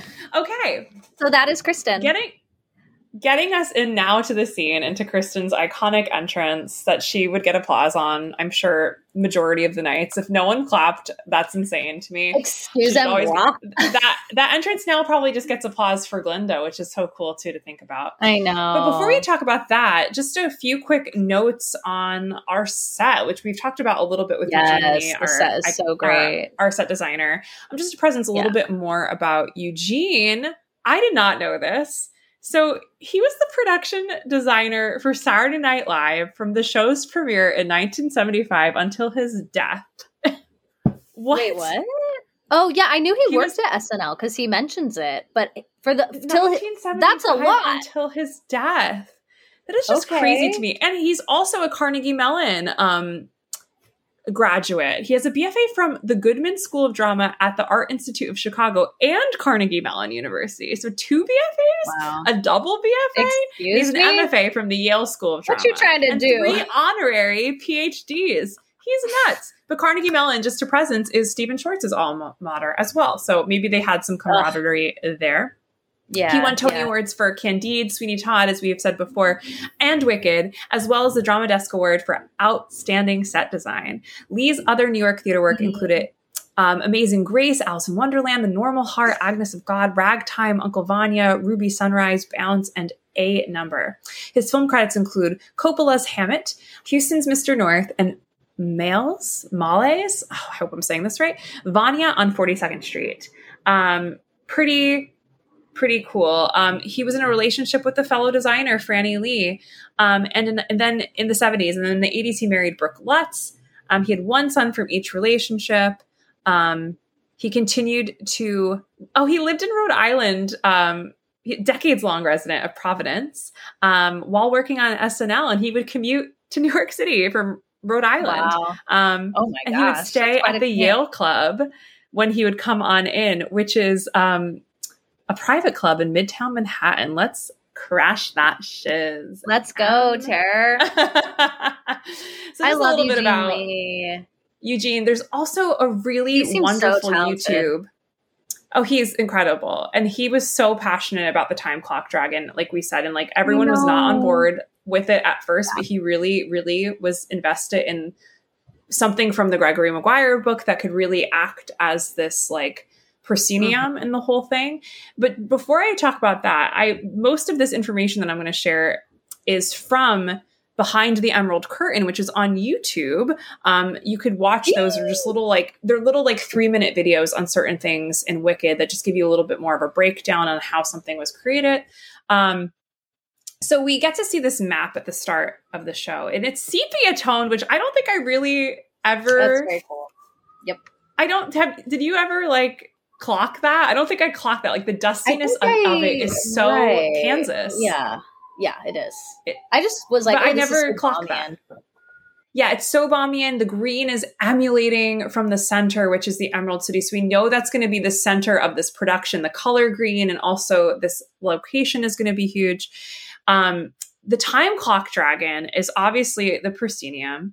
Um, we know its name is Oswald. It has a, a loving name. I wonder who gave it the nickname. I wonder if it was Eugene Lee. I don't know the history on that. Um, it's not really mentioned a lot. Like it's in like passing thing. interviews. Yeah, but it's like, yeah, Oswald, Oswald. the time clock like, dragon. But why? and he's kind of like this symbol for, of this pageant wagon. Um, he's manipulated manipulated like a marionette, and um, one of Eugene Lee's um, fellow SNL creators. Um, Bob Yeah. Flanagan would be the actual builder of this. Um, he did the puppet Yeah. and prop design. It's 44 feet. It's a 44 Whoa. foot mechanical dragon. It only weighs, though, 40 pounds. And it's going to be the first visual effect we see in the show. And what I think is just so Wow, cool forty pounds. is we can see I would think 40 pounds, that's it. No, it's made of the stuff that's inside of your coolers. If you get a cooler, like the styrofoam stuff that goes, yeah, like it's it's made to look like metal, but it's not. It's But it's all really an not. illusion, EmKay. It's an illusion. oh, um, theater illusions. They he didn't have smoke at first that was a note that came from like the whole production team like can you add smoke can you make this like more menacing and the, the red eyes light up um so Yeah. really just feel like there is like a quality of a thematic ride that you're gonna go on with it Yeah. but i love Yeah. that you can see the mechanizations um we could Yes. see who's pulling the strings which is like totally already like you're we're starting with a different approach to oz In the Grimmerie, they call it an anti-set, basically meaning like you can see all the. It's not hidden. You see everything that's like actually going into making Yeah. things work. anti-set Oh, I love that. Yeah. And that's just like the opposite of the whole wonderful Wizard of Oz world is like we're all we all don't know anything about the man behind the curtain, but we're getting to see it up close and personal from Jump, which I think Mhm. is really cool. And what is interesting, this is my whole thought um, that I'm like, what? Okay, so we get like the monkeys come out when like the jungle vibes of the music shift in. Um, they're descending ropes. Um, um, do you feel like the monkeys were abandoned by Elphaba, or are they headed to the Badlands? Like, do they know she's okay? Like, oh right, I'm know, 'cause we have confu- to think the right? I've never thought the about end that. of the show. Yeah, like, are they Um, gonna go? Did they? Do they know where to find her? Do they know she's okay think- with Fiyero? I think they do. I think they do. And that's like why they're moving so quickly. I Yeah, it's like, interesting. I never right, really thought We gotta like get out of here. I think so. I think there's some sort of like connection that they share. Also, the pause before the unlimited is so beautiful. The like pause before the conjuring to the unlimited. It, hit, it hits this like stillness for a second. And then that's like Yep. before we get like everything reveals this purple and maroonish crowd in like a tableau finally coming to life. So Em, tell me more about Edwardian tell you. purple maroon. I don't get it because what it says in our script, just to presence, Yeah. is where they are, which I would Yeah. never guess location at all. If not, I didn't read the script. We see a silhouette of a large witch projected on the back wall, being used as a symbol to celebrate the Wicked Witch's demise. Suddenly, citizens of Oz spill out, cheering and celebrating. The hat disappears, and we are outside the wizard's palace in the Emerald City, capital land of Mm. Oz. Like, why are they wearing these colors? Help! Okay. So costumes are by Susan Hilferty. There's more than 200 costumes tailor made to many. each person. and like double accessories and shoes. Um, Susan is a beast. She her resume boasts over 200 stage productions spanning from musical theater to opera, experimental theater, Broadway. She's also the chair of the Department of Design for Stage and Film at NYU's Tisch School of the Arts. So, in the Grimmerie, Susan says, To me, what was so exciting about Wicked was trying to understand a world that had a connection to the turn of the century as we know it. Um, but I also okay. would incorporate the idea that animals talk and there's magic. So I had to do a lot of research. My research focused on the period in which Baum wrote the books, from 1900 to 1920. Um, so I created a style I call fair. I call twisted Edwardian. It's Edwardian era suits and dresses, but asymmetrical. The collar might be off center, or the cut of the dress twists around crazily, which um, I was like There's just a lot of looking that happening. pictures of of Edwardian fashion. Um, but it's all about like lace and ruffles and tailored suits and bodices and like big hats. Um, so just type it into Google and you'll you'll kind of be like, oh dang, that is a like an Ozian twist on Edwardian fashion. But why are they in maroon and red? I like I actually like don't know why I don't like it. maroon and red. I like the don't color like palette. I like I like the I like it. I don't know the meaning behind it. Um I think they're in Gillikin country or something. You know what I mean? Like I feel like yeah, the Gillikin country is purple and the Quadling country is red. So almost oh wait, hold on. Maybe that's it, um, because it's kind of like a maroonish like yeah. like mixed bag of things because it really does feel like there are some purple hints in there. It's mostly like maroon to me that I feel like I am seeing in this opening moment. Maybe it's people from Quadling country and Gillikin country showing up at the Wizard's Palace to get the information. It could be yeah. Maybe it's we like don't have news.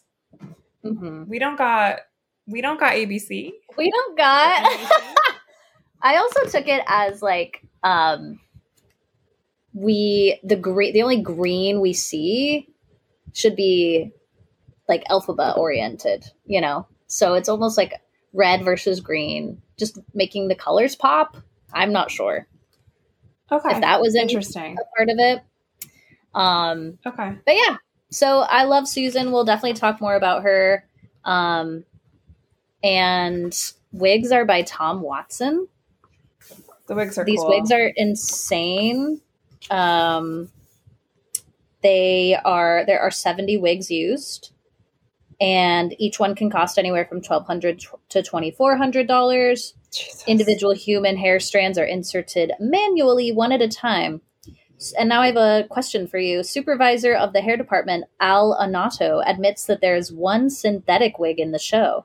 I dare you to guess which one it is. One synthetic wig? Morrible. Yeah. Uh-huh. I, it actually doesn't tell us, so I don't know. I don't have the answer for you. One So we're gonna have to, wig. like- Okay. Yeah, Hunt. I know I- the the way I know the way it was written. They're like, "We dare you to guess." I was like, "I don't know." Um. Okay. Okay, Yeah. Party City Wig, we'll find you. Okay, Party City Wig. M, do you ever wonder what happens to all that stuff when a favorite show closes on Broadway? Um, like the sets, costumes, and props? Yeah, and even the Marley on the floor. Well, everything is usually struck, disassembled, and packed away to make space for whatever the next show is. The theater becoming an empty, bare space again, almost like it never happened. Right, theater comes and goes so quickly. But what if you could take home a little piece of that favorite show's magic with you? Your own little piece of theater history. As the pink ladies say, tell me more, tell me more. I will. Scenery Bags hand makes bags and accessories out of retired theater sets. And 10% of proceeds are donated to introduce students to theater through TDF. We love a good cause even more. You can snag pieces from Wicked, Beetlejuice, Kinky Boots, Dear Evan Hansen, and many more. What do you mean, wicked? Um, retired Glinda bubble dresses just may be made into necklaces. Boo! That's amazing! Last year, they even had ornaments made out of Dorothy's bedroom wallpaper from the MSG tour. Take all my money, take it! We can't urge you more to check out Scenery Bags today to purchase perhaps the most tangible way to feel close to Broadway, especially your favorites that are long gone. Visit scenerybags.com, linked in show notes.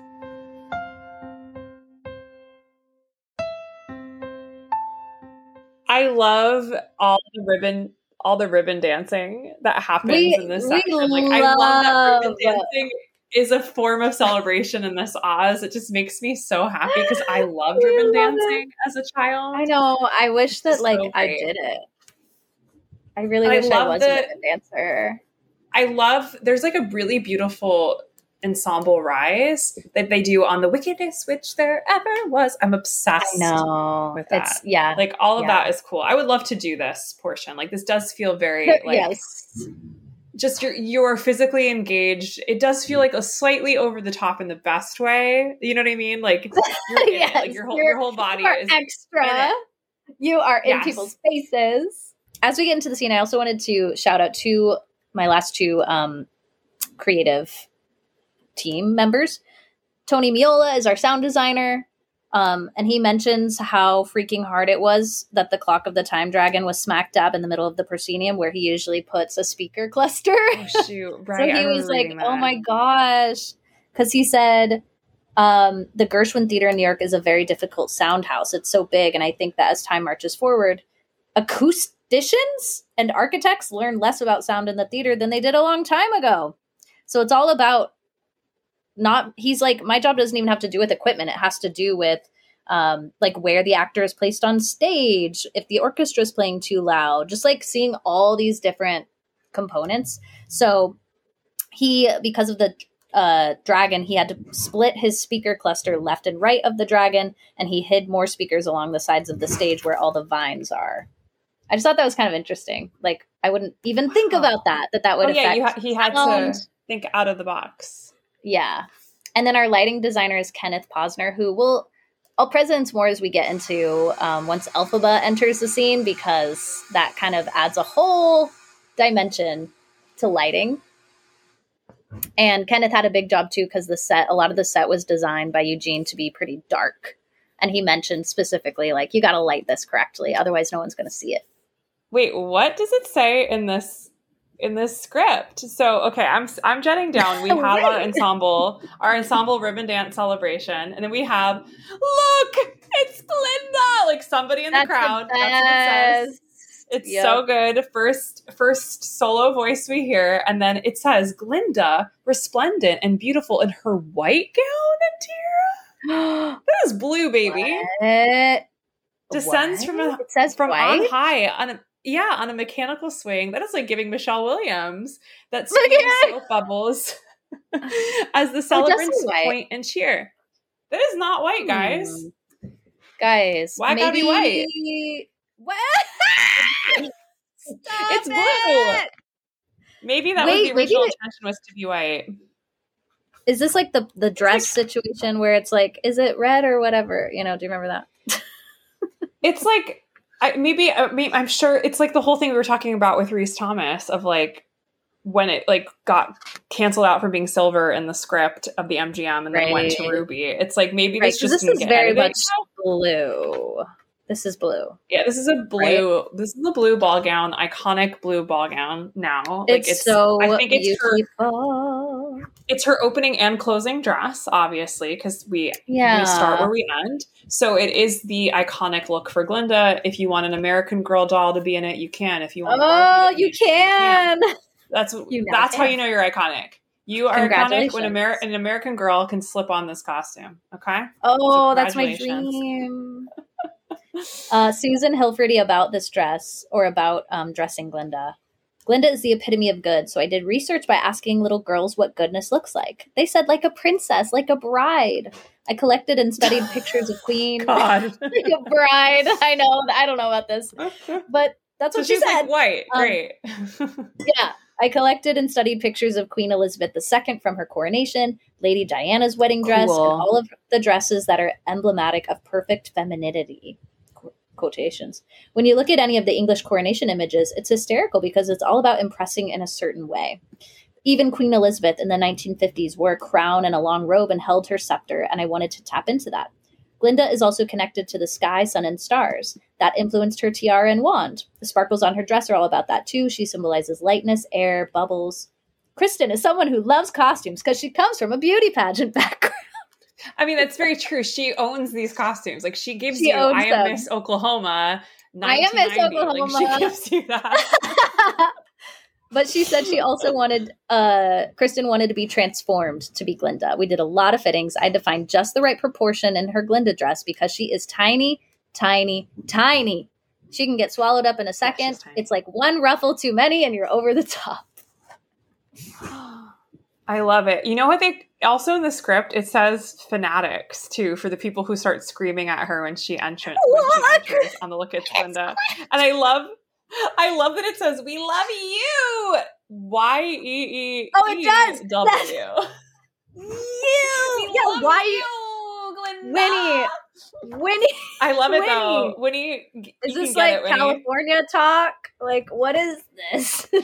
And then we have the iconic "It's good to see me, isn't it?" Which is just is that the best entrance Glinda's- ever.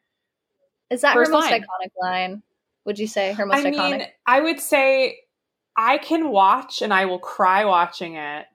Ginna oh, don't Claire bring it up. Oh, doing this in 2021 October, whenever they came back, or maybe it was September. I think it was September 2021. yeah. Her seeing Yeah. this in the audience, literally losing their minds for like, For, like, five minutes. minutes. yeah. it is oh like Oh tear gosh. inducing because it's just like, oh my god, like yes, it is good to see you, girl. You've been gone for like months. It's- like we haven't had honestly- live theater in a year in a year and a half. I know. And like, yes, it is good to see you. Like everyone, like it says, fanatics shriek. Yes, I think everyone in that audience was People shrieking. Yes. lost their minds. Also, another one to presence that is also iconic. I mean, there's many. Kristin's is iconic. Kristin got entrance applause because she was Kristin, and also because it's Glinda. Yes. Like it's a double. But Brittney Johnson coming in for the first her Yeah. first performance when she was a I think understudy, not even standby yet, understudy Wow. for Glinda. When she went on for the first time, it is awesome, and she is the first Black performer to ever play Glinda, and the only on Broadway at this point in time in 2023. So Wow. just like cool like it's such a cool entrance. Like i i do get teary like i do have a musical theater girly moment. And just like Oh, love for like it has to feel so good just being on that bubble.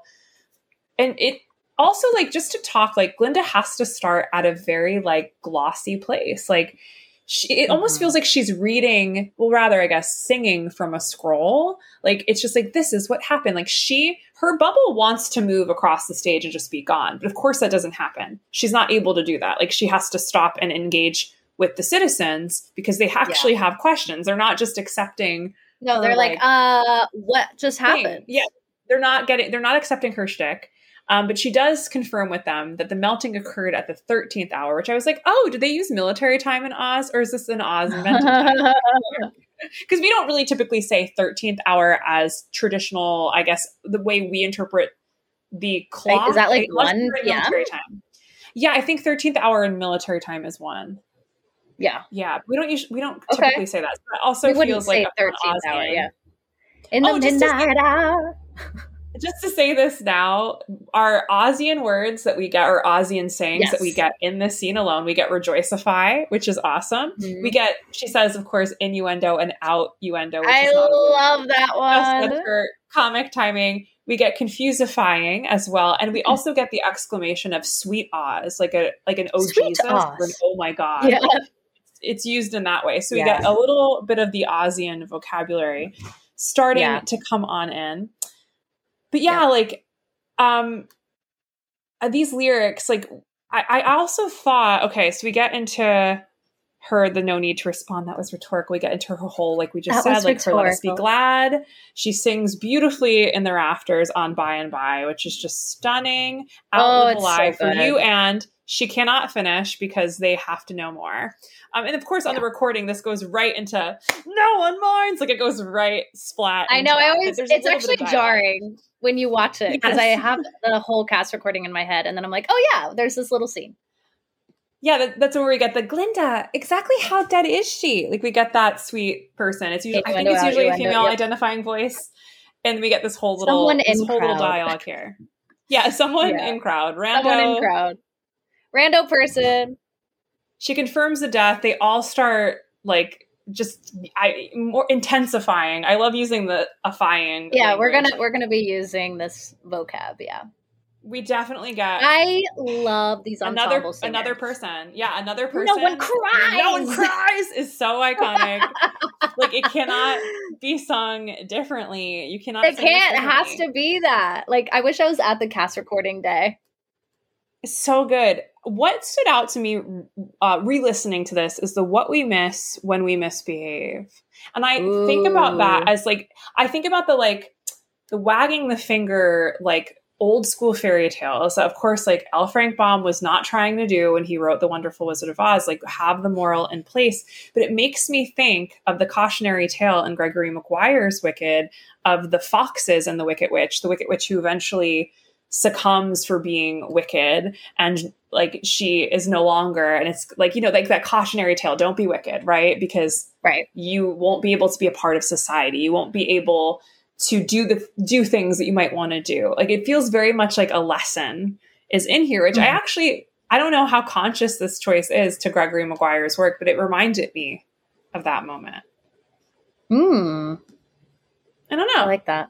the cautionary tale i mean I know it is a little bit of that is a little bit of what this prologue is, right? Is like it's an oz She's press bad. conference. she is evil, and this is what happens to people when Yeah.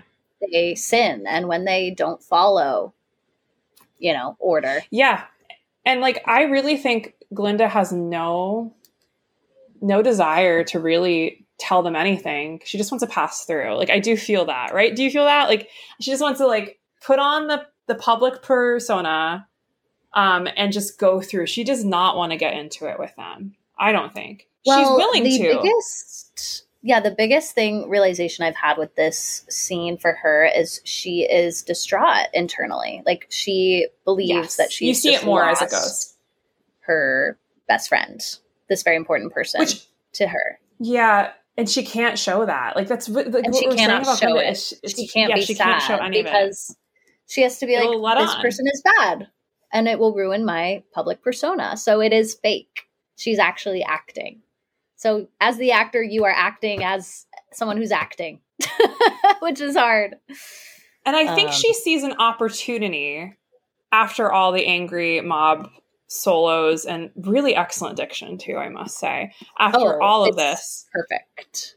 she sees an opportunity when the girl in crowd says, Glinda, why does wickedness happen? we get that question. And then she's like, okay, like she this is when she starts to come down to them. She gets off her bubble. amongst well, she she has been with them, right? She's also been meet and greeting at this moment. Oh, Yeah, true. been Yeah, meeting- she's like, she's- hello, she's hello. Yeah, she's been meet and meeting her subjects. Yes, totally. Um, Yep. and she says that's a good question, and she's like, and I think if you have a great Glinda, and like if they're allowed to do this, because I don't know what their constraints are of doing. I don't know like Right. what the inside scoop Right. is on this. I would love a pause before she says one that many people find confusifying because I think this is her opportunity to be like, can I share a little bit about the friend I know? Like, can I let you in a little bit that she is not one shaded? You know what I mean? This is where it starts because she's like, I'm going to tell you the backstory because it's like, here's the Mhm. question we get. We get the main questions: Are people born wicked, or do they have wickedness thrust upon them? I love Which I think it's both. Winnie, come on, Winnie. It's such a I, good I line. think we've we've been thinking about these questions a lot. And I do think that there are probably genetic things that can amplify someone's maybe um, hormone hormone response to certain things and ways of doing Yeah. things, and maybe like the finding pleasure in other people's pains. I do think in other people's pain. I do think that can be something tied to genetics. I do think there is something there, and then I think it's completely also what your circumstances are. A hundred percent. So It's like a Mhm. nice mixture, A of nature and nurture. Yeah, a completely. Yep. Um, that's what I'm thinking more and more as we get into all of this. So then we get Yeah. this whole, this play whole um, a play. witch's father. Yeah, witch's father, witch's mother. We get the backstory. Um, and Oh we my know it's like it's it's done in a very like comedic presenting. Da, da, da, and leave Yeah. you lonely. yeah. You kind of have this like Yeah, and- vaudevillian little moment. And I also was like, oh, like is he performing the witch's father too? Like he's like, oh, I hate to go and leave you lonely. I Is what he says, but I also feel like he doesn't hate to go. I think he likes to go. I, it, You know what I that's mean? where I maybe you know when I, when we were reading Wicked and I was like I don't know if they like each other. I think it's because of this scene because to me they don't. Well, she wipes his kiss off. His like kiss. I mean, that's Yeah. That's so I think I had yeah. that in my head where it's like okay something's going on with those two. They're they're just living their lives separately. I do love how You she know? avoids his kiss, though. It is really well done. Like it, she Yeah. avoids it in a way where he would not be suspecting anything of her, and then she gets to have that really sweet moment of The wiping very it off of her. yeah. Everyone loves that moment. And then we get like And, a like, cool every dance. family. They had their secrets. Uh huh. And this dance is cool. I really like Oh, yeah. that this is very stylized. Um, oh, and like Mhm. I guess I could do a little pause here just to share quickly on our original cast members for we, the witch's father, um, the witch's mother, and of course the midwife. Tell us about the midwife, please. So Sean McCourt, of course, Sean McCourt. I mean, you're gonna die. I'm on the midwife. I cannot wait to share on her. But okay, Sean wait. McCourt is the original witch's father, and he has Sure. such a unique relationship to Wicked. He's also kind of iconic in his bald head. Like he is just like you, you recognize him. He's Mm. bald. He kind of has um, the vibes of Michael Cerveris. Like gives off that energy. I am so, So attracted he- to him. He he has like a sexiness about him completely. So he is an American actor born in Detroit. Um, his Broadway credits include Wicked, of course, Titanic, It Ain't Nothing But the Blues, Women on the Verge of a Nervous Breakdown, and Mary Poppins. Um, he also was in the off Broadway musical that's kind of a cult classic now. Kerry Butler was in it, Kaitlin Hopkins was in it, Deven May was in it. Bat Boy, um, which was in 2001 prior to Wicked. So he's coming off of like a hot streak. Um, so he he opened the show um, as the witch's father and an Ozian official. He also served as an understudy for the wizard and Dr. Dillamond. He replaced Joel Grey as the wizard in 2004. On July 26, 2005, he replaced William Youmans as the lead role of Dr. Dillamond and departed the company on August 6, 2006, after almost three years with the show. And he is the co-creator of Behind the Emerald Curtain, that little um, YouTube Oh. series I was referencing. He created that, a behind-the-scenes tour of Wicked. And he would return to Wicked for a brief stint in February, March 2012. Um, he would reprise his role as the witch's father. So he went back to the ensemble. Isn't this wild? Like, are you dying? As he, well as returning to understudy the wizard and Dr. Dillamond. He would cover for vacationing cast members. Um, he returned to play the same track again in May 2013, again on a vacation holiday. So he's been in and out of Wicked for about 10 years Oh my from gosh, starting that's in it. amazing. I don't think he has anything to do with it now. Maybe we'll meet him at the Oz Dust Ballroom at Broadway Con. That would be iconic. Ah! He lives in South Orange, New Jersey, with his wife, and he has two daughters. Um, Love it. and that's that's pretty much it. And he's got a sweet little television career as well. So that is Sean. Cool relationship with Wicked. Actually, I think he might have one of the longest runs in Wicked too, and playing all these different characters. Yeah. Like, how cool! That's awesome. Okay, next to present, Love it. Christy Candler. She is an American actress. She was in the ensemble of Aida, so maybe she worked with Idina Menzel prior to this. Ooh, cool. She was um, the understudy for Nessa Rose and would also take over for a little bit. Um, she also was in Chicago on Broadway. She did Rock of Ages as well. She feels like fierce dancer. I am your understudy. I can sing. Like she is giving you triple threat energy. Um, Yes. and she's best it says she's best known for her performances in wicked um originating the role of melena thropp here and later playing the role of nessa rose which is so cool that she got to go on and oh, do that cool. It's a I little bit about when that happens. and she has um lots of it's noted here on the wicked wait oh my gosh this wiki is called the golden throats wiki. I don't even know what this is but she's on What this. What does that even mean? they What? know all of her solo lines. She has solos in uh, dancing through life. Oh, I love me, that this exists. yeah they know they know her solo lines. They have where she had them as nessa and where she had them as um, her ensemble track um, which of course includes the melena lines so great so that's a little bit on christy and then i have to save jan Neuberger. i Jan think that's how you say her name for last because yeah. her website Oh my is God. boomergirl.net her website is boomergirl.net that is her website this is um from florida rep she lives in florida now she's retired Okay. not retired she's still very active but i feel like she has in the like you know her elder chapters of her Yeah. career she's in florida. This is from a florida rep. This is her bio during importance of being earnest. So she is a veteran actor of 48 years and counting. Um it says of course she was original cast member 48 of broadway's wicked. I know. She was in she was a original cast member of dr seuss's how the grinch stole christmas which i would be a replacement for down the line. She was in Big, original cast, A Change in the Heir, and the 1974 revival of Gypsy. Um, she's an extensive Yes. off Broadway regional and stock production career, lots of tours, a couple of films, concerts at Royal Albert and Carnegie Hall. Um, and yeah, she set up shop in Florida. Um, and she's been all over the state doing regional productions, which is also cool. And she like loves Florida so rap. That's like where that's where she's at. Um, she's also been in a few Hallmark Channel movies. I love it. Um, Aw. Which was shot in her adoptive hometown of St. Petersburg. So that's where she's based, which is super cool. But if you click her website, boomergirl.net, she is so cute. I'm dead at her. Boomergirl.net. I'm just dead at it. It's just so cute. It says here, what's next? I'm not sure, but I strongly believe that my gift for written and spoken expression will play an important role in whatever avenues will, will open before me. I feel her on this. This is what I want to do. Oh. oh my God, there's a picture of her and Nathan Lane. Her as Hold Me Touch Me, I think, with Nathan Lane. I'm dead. I look forward with great anticipation to the adventure. Please explore this site. You'll discover, for one thing, why I've chosen Boomer Girl for my domain name. Discovery. it's what exploration is all about, isn't it? I'm dead I'm at her. obsessed. I'm obsessed. I want So to be this person. boomergirl.net. Boomergirl.net. You hit us with their bios in the original playbill? Yeah. So you said Sean McCourt is the witch's father, Yes. right? Yes. Uh, Witch's Father, Ozian Official, Wizard, Dillamond, Understudy, Original, Dr. Parker, and Batboy. Broadway, Titanic, It Ain't Nothing But the Blues, Helen Hayes Nom. Other off Broadway, A Man of No Importance, The Castle, Woody Guthrie's American Song. TV, Law and Order, of course, Criminal Intent, Ed, All My Children. Sean wrote the score for the independent feature Let It Snow and co wrote the musicals 10 Years Apart, Galileo's Telescope, 10 Birthdays, and Last Romeo. Whoa. www.seanmccourt.com. We got to check out his website. Is it still there?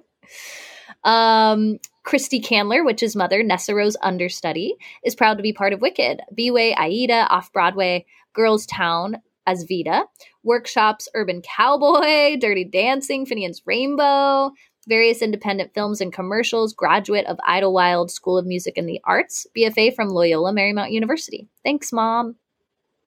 Aw.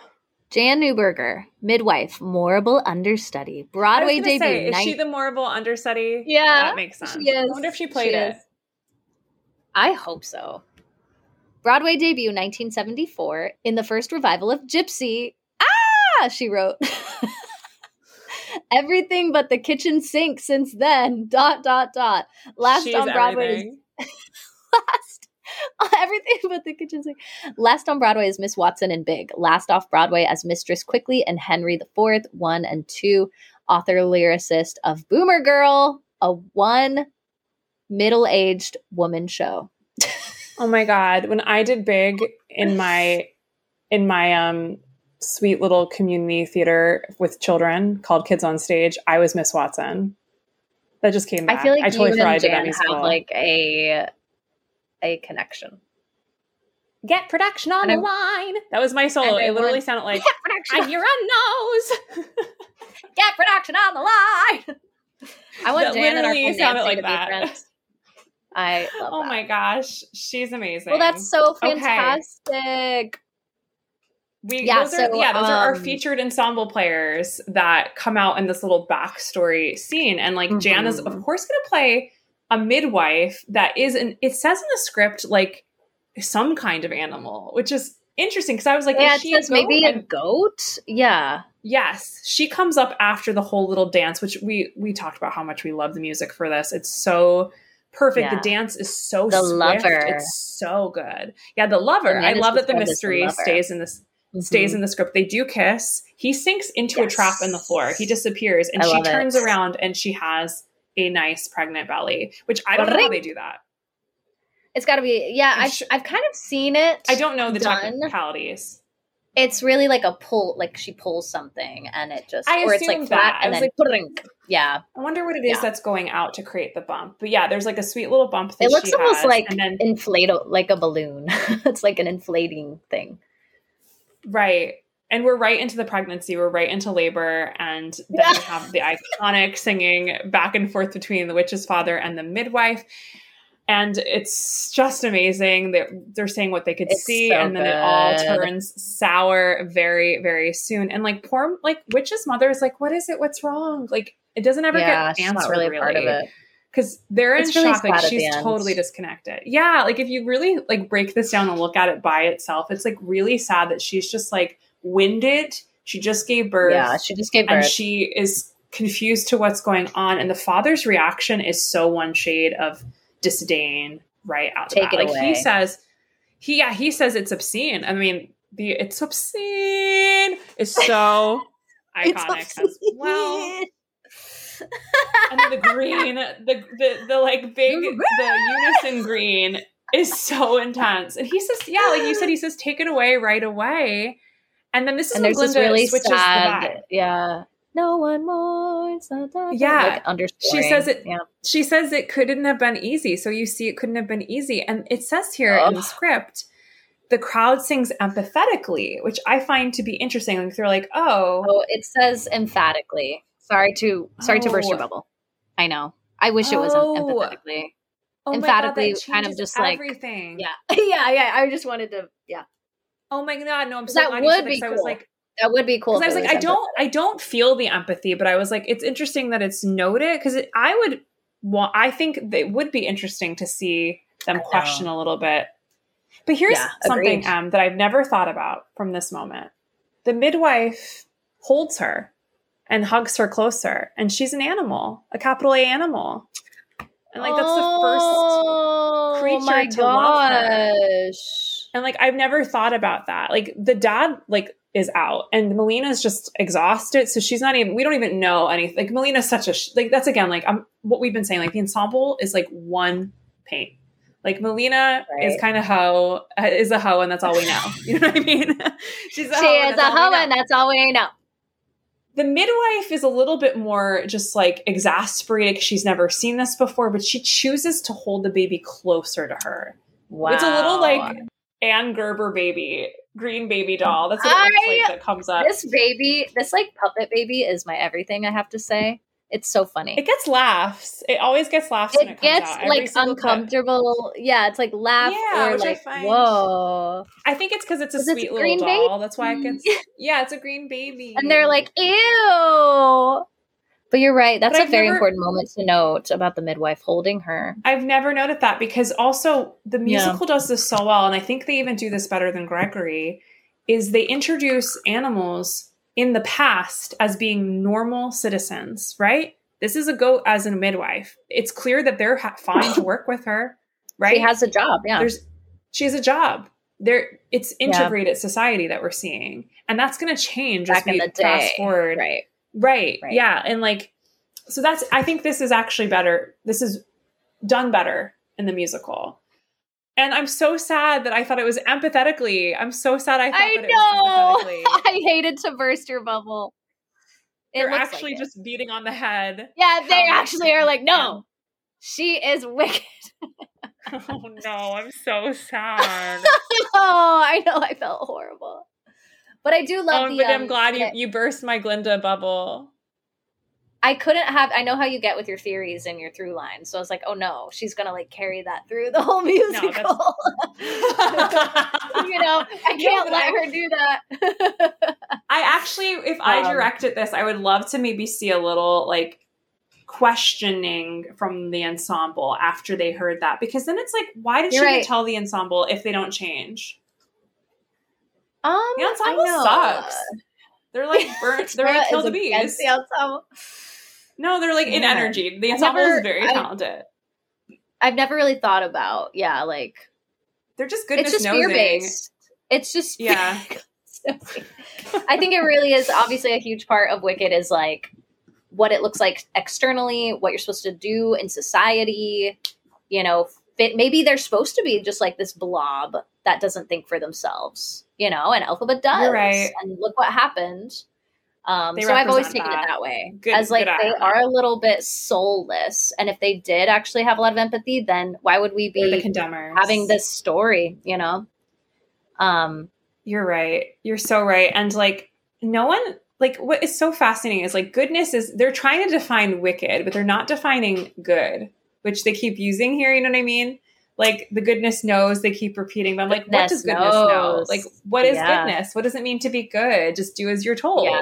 right? What you just said is what they're actually Exactly. doing. So actually, that that makes a lot of sense. And I will presence. Um, there is really good quality.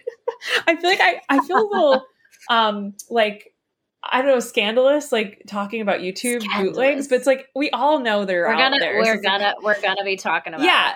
There's a high quality one of Katie Rose Clarke, as I was talking before, and I Ugh. really appreciate her internal struggle on the goodness knows, like on the Mm. descant. Like I really appreciate seeing her like like have little moments that are so that tiny. moment. Mhm. It- yeah, it's really, it's really, really. That's a big moment, yeah. Part. When she's like Yeah. doing that really high kind of echo and thing. she's wanting There's a lot She's wanting to go back up. going through your mind. Yeah, yeah. And she wants to go back up. She wants to get out of here, but of course, we're gonna know that that's not gonna happen in our next scene that we get to. And we do get. I get really just want to say, it'll get ruined. I love that our final picture is like she does ascend, right, and she's above, and we see the Yeah. ensemble, and then we see the witch silhouette. I really like the witch silhouette, and I don't even think I noticed it till like my second or Me third time seeing Wicked, to be honest. I've never noticed And it. I've never noticed it. she's it. kind of just Never noticed. looming and i think that gives us an into like in we see a little bit into glinda's mind the fact that the Yeah, ensemble can't has- see yeah. her um That's interesting. And like Glinda kind of has to represent Elphaba too, because Elphaba can't. yeah Like, Yeah. it's the whole who lives, who dies, who tells your story. Like, Glinda kind of has to do that for Elphaba. 100% So it's, it's, a, a, beautiful cool way to start a musical. opening scene um i did just want to throw out there And, too like, i love it So musical theater. It's so musical theater. oh it's so musical about it. theater no it is the most theatery of the like they're already doing flashbacks they're giving us different time you know zone time time We have different genres. Yeah, we, we, have, have, genres, we have different music, like all these crazy costumes, the lighting. Um, and I did, I wanted to say, um, just because I freaking love the bubble and how it works. Like, I think it's so fascinating. Um, and Eugene kind of has mentioned, like, it's sort of become lore. He doesn't even know how it was designed and like how it came about. Um, but he, he's like, I think it was actually Joe who thought of using actual bubbles like coming out of it but it was Lee's idea to have the giant bubble machine. look like some sort of like mechanical mechanical conveyance and to sort of represent a pendulum of a clock. And the Grimmerie also points Yeah. out, like, don't worry, all the Glindas are like strapped in, like they're safe. Cause I would actually be a little freaked out. Unlike the like, girls in Over the Rainbow, unlike the girls it in al- Over the Rainbow, it always comes just back to holding that. onto a strap and they have their little feet crossed. they're like, Glinda, just hold on. Well, Tara, I Oh, have God, a question for you Okay. to sort of end us um, in the first scene. It's a little like I was debating if I should ask this or how I want to ask this because it's a little bit heavy, but I feel like it is our musical sort of starts off in a heavier place, right? yeah, there's no real there's no real ignoring that. Yeah. So when Also, wait, hold on, hold on. I have to share this. Oh. yeah, yeah, yeah. Um, Kristin Chenoweth has been confirmed to be in the UK for the last couple of weeks. You know We're getting I'm live guessing- Kristin updates. I'm guessing she's going to be in the film, and so is Idina. Like, there's been like little hints on the social medias of them Okay. responding to certain things. Our friends of the Oz Archive and the Oz Vlog are doing an excellent dog job documenting this. Only thing we have to now know is we have the Actors um, Union for Screen, Screen Actors Guild is on strike. So Our Wicked is strike. stopping filming. Yeah. So I don't know what that's going to mean for everything moving forward. This strike is so necessary. It's It is wild, beyond yeah. necessary. Y'all, these executives have said things on record of like, we will maybe consider things when people start losing their homes. How effing dare you? Bob these people who Iger have millions and billions of, They I need to ask know. for less. well, he he Bob apparently Iger? quoted as saying Bob Iger? saying no, I'm sorry. they're asking for too much, whereas he makes like forty five million dollars a year or something. Yeah, it's like you don't need that that much money, all of you. You all don't need that much money. No. I feel like No. it's just like it's absolutely insane. So this strike is for the people who are actually creating the work to uh, get compensated fairly, not the people who Yeah. press play on it, or just to share it. Amen. Like it should be e- it should be equally distributed. This is all collaborative, right? And Mm-hmm. the what they have suggested back is absolutely insane. It's actually worse. Like it's it's even worse. So just wanted to presence that Yeah. like that Wicked is going to be stopping filming. So we don't know what that's going to do to the movie coming out. It's probably going to delay it because this strike is probably, going to be ugly and go on for a while. It's already pretty ugly, but it's the the, first time yeah, in decades. The writers are still going on. We're joining them. Like that's this is Yeah. this is like in tandem. But I think I mean I'm not a SAG Yeah. act. I, I'm not a SAG-AFTRA actor, but I also feel like I could say weird just because I would be in that. yeah, But- yeah, yeah. It's similar Yeah. ideas, yeah. Yeah, I, I also think Actors Equity should look at this too. Like, but we need to be a stronger union. We're not That a good union. happen. Patti LuPone Yeah. has said, I'm going to quote her again. Patti Patti LuPone said is the worst union is Actors Equity. is out. She's not wrong. No more. I mean, goodbye. Ugh, well, thank you for presencing that, and that's very exciting about Kristin. I mean, I guess we'll see how that yes, we'll see. unfolds with all everything going on. But um the question I was marinating on because this song is connected to Ding Dong the Witch is Dead. It's like honestly Yes. celebrating somebody's demise. Is it ever acceptable Appropriate. and appropriate to celebrate? We don't have to say someone's death. That's kind of intense, but like I don't know if you want to take it there or somebody's downfall. When is it appropriate? I mean, I feel like You know, just a light light with- question. Yeah, you know, but it is true. Like, when is it appropriate to celebrate the death of someone? Um, I don't know if there is an. I don't know if appropriate will ever be the thing. Because, but like, Right. I, I, I don't know. I, I, I, but if these people are truly monsters on this planet, then yeah, you can celebrate. Because if that means that you're a little bit freer or you could sleep a little bit easier, okay. Right. Like I think of like Saddam Hussein. I think about like Yeah. those moments, and you know, um, Osama bin Laden. Like I think of those moments.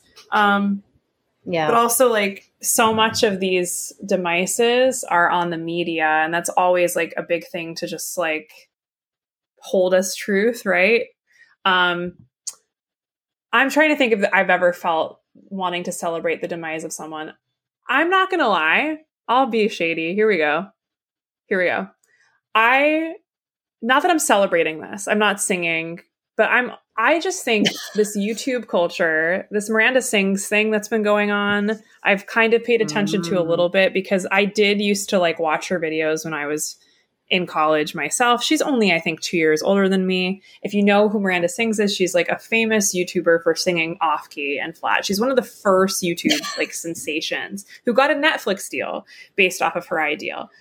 I have always been really disturbed by some of her videos because it's like crossing lines and also like I don't know who she's talking to. Like I'm like we're not friends. Like I don't know like like it just feels weird. Like this whole digital age that we now really much we very much exist in just feels weird and not real and there's so much that's been coming up on how she interacted with fans who are like underage that's like very questionable and not that I'm celebrating her end. I think it, we need to be talking about like boundaries, like um, yeah. mental illness, yeah. mental illness on YouTube, or just like mental like health things getting muddying up interactions between digital creators and their audiences because i think that's a lot of what we're seeing here is people just not yeah. know not knowing how to do this right um, and messing yeah, up what are and not knowing how to take yeah. accountability. Yeah, like what are the boundaries? I mean, if you saw her apology video, that was not it. That was not an apology. It was like a weird ukulele song she took too long to write. Um, it was very cringy, but it's also like, who the f cares? Like, I, like my husband will say, "Who cares about this?" I was like, right, like, I mean, I don't really know what this happening. is for. It's also happening. Yeah. I don't know what. Yeah, it's like we're not talking about anything serious. Like she's a YouTuber who created content for us to laugh at the end of the day, but now it's like right. What? Now it got to a weird place. Yeah, yeah. I just will say, like, I watched one video of her uh, forever ago because you and I were on tour behind her and like so we would like come into venues she had just oh yeah and, like her we posters would, would. would, be everywhere so i remember like yeah. going on youtube and like watching something and it felt so inappropriate like it just felt weird like how mm. she talked to the audience and like she was like weeping in the video and it felt like this is a mm-hmm. private moment that i don't know if you should share here because the internet is insane like i don't want mm-hmm. you to mm-hmm. share this here you know right, like the like, internet is an insane okay? place maybe yeah. this isn't the uh, space yeah i don't know so it sounds like you're but, kind of you're like it's okay to maybe see this as a positive for this person that maybe you should take a step back like oh yeah Take a step. I support. I support like you having to face these questions about boundaries that you have with your viewers and stuff. Yeah. yeah, and like I, I also think of like Harry and Meghan, bless them. I do love them. Like I think that they're fun and I've watched their documentary, but bless them, like they are just trying to make money off of nothing right now. Like, like do something real. Like you guys have had like you know, what I mean? Like you know, like it's like they're they're just in privileged culture, and it's so hard to sometimes just be like, you guys aren't really struggling though. Like, right, right, like right. it's just hard to see people like that just consistently like own narratives. And I'm just like, I don't know this. What? How does this connect to what you asked me though? Because like it did in my head. No, no, I. It, I or people just want to go away. Like I'm just like go just away. Go away. I don't anymore. you know what I mean? That's what it is. It's like I don't yeah. need you to be like dominating my media or news because like yeah, I don't think you have yeah. anything new to say, and I don't think you're actually. I need you like, to take a step back. Yeah, like Harry, I love you, but I really think like if you were you born need a break. Like, in Middlesex, New Jersey with me, if you were born in Middlesex, New Jersey with me, you'd be a frat boy, and like that would have been that. Like you know what I mean? Uh, yes, I see what you're saying. I love it. I think I I took it as like yeah, I don't know if I could it's so hard. Like I don't think I could really celebrate somebody somebody dying. That feels really no. weird. Uh, but then I think of moments like when Hitler, you know, it's like, well, oh yeah, so that yay. Was, that was you know, it's like moment. a very awkward gray area. Like, like I think you can hold both, but also be like, yeah, you have caused so much pain. Like, please go away. Um, I would never like wish death on anybody. Um, I think I also maybe take that, it as like though. maybe Hitler. I, know, I would wish death I on know, Hitler. right? Like that's if we're talking wicked, you know, like yeah. So anyway, I didn't, I didn't I felt weird taking it to that place, but like that's what we're talking about. So um I also just see it as like, yeah, people who really have caused harm where you're like, okay, you, you know, I I felt really conflicted when I did jury duty. Like, I firmly believed Yes. that the defendant, you know, had committed the crime and mm-hmm. they did end up going to to prison and it was like a sad moment because it's like okay i don't want to see this happen like you're obviously struggling with your mental health but also you really caused a lot of harm and i don't want to see it happen again you know so Yep. It's that it's that weird line of holding both It's yeah, like celebrating justice, I guess, is what we're celebrating justice exactly we're Yeah, talking like about if i think i think that's was yeah served. Yeah, like I, yeah it is. It is- weird, though, it's- to- yeah. yeah weird to serve justice by serving death. I honestly think i know i know punishment by life in solitude is way worse. i know it's it might be worse yeah It might be worse. yeah Well, leaving on Well, a oh, high. thanks for answering that question no one loves. I just thought it was interesting because they're literally like, "Yay, she died," and it's like, I love that I I talked about Harry and Meghan though. Like that's where I went. I mean, there's so many ways you could take it, you know. So this was an amazing first musical episode. Yeah, I agree. I, I just think sometimes it's always like who's in charge of the microphones in our society? Do are they worthy of it? I don't. It's. I know really they're just they're just working to people. rep They're the just people? humans. Right? Like, or like are they working to rep the people or are they doing this for their ego? Like I don't know. Like I like yeah, these like CEOs of these streaming companies, like I'm like, y'all don't need more money. You have like 18 houses. There are Yeah. people who in this world who can't feed themselves. Does that not bother know. you? I know. like I know. I don't understand how that doesn't bother you when you can have so much and some people could have so little and i'm sorry like like that is not ba- like why wouldn't you want to help that I, I just don't get it Yeah. i don't get it um it's greed and capitalism and years and years of yeah. well i'll make this decision. I can i can fudge this and then you fudge more and more and more and more until you can't feel your values anymore. The fudge. The fudge, The fudge. I It's ate- the fudge. Speaking of fudge, I ate so much fudge in New Hampshire. It's just in New Hampshire, and I like made I'm my tummy sick last night. i bet i bet it did. Fudge is not good if you have too much of it. you gotta watch out. Well on that note Capitalist thank you fudge. listeners for Bye, joining we'll see you for some wizard and i very soon Is that next? Thank you so much for listening to Down the Yellow Brick Pod. We love linking arms with listeners like you. Another special thank you to our Patreon Pod Squad members who have become our Belina soup for the soul. Do you get it? And Oz family all across the globe. Consider joining us for as low as $3 a month. Patreon linked in show notes. More tiers and perks coming soon. You can also find us over on IG at Down the Yellow Brick Pod and someday TikTok. And dropping Good Trouble Witch merch like it's hot on our Etsy shop. All links below. Shout out to our logo designer Maddie Frank for helping us make Oz nerddom fashion. We'd like to dedicate this season to the late great co host Drew of neighboring podcast of Slippers and Spindles, whose fairy tale enthusiasm always inspired ours. Blessed to have connected on Oz and Wicked and to have known you, Drew. And lastly, if you are feeling the pod and haven't already, consider leaving us an Apple review. It truly makes our day. Each review also equals an entry into our big blowout end of the season giveaway. You won't want to miss this one, which will be completely swankified. As always, all previous reviews will also be considered in our entries. We got you, boo. See you over the rainbow soon. In a clock tick.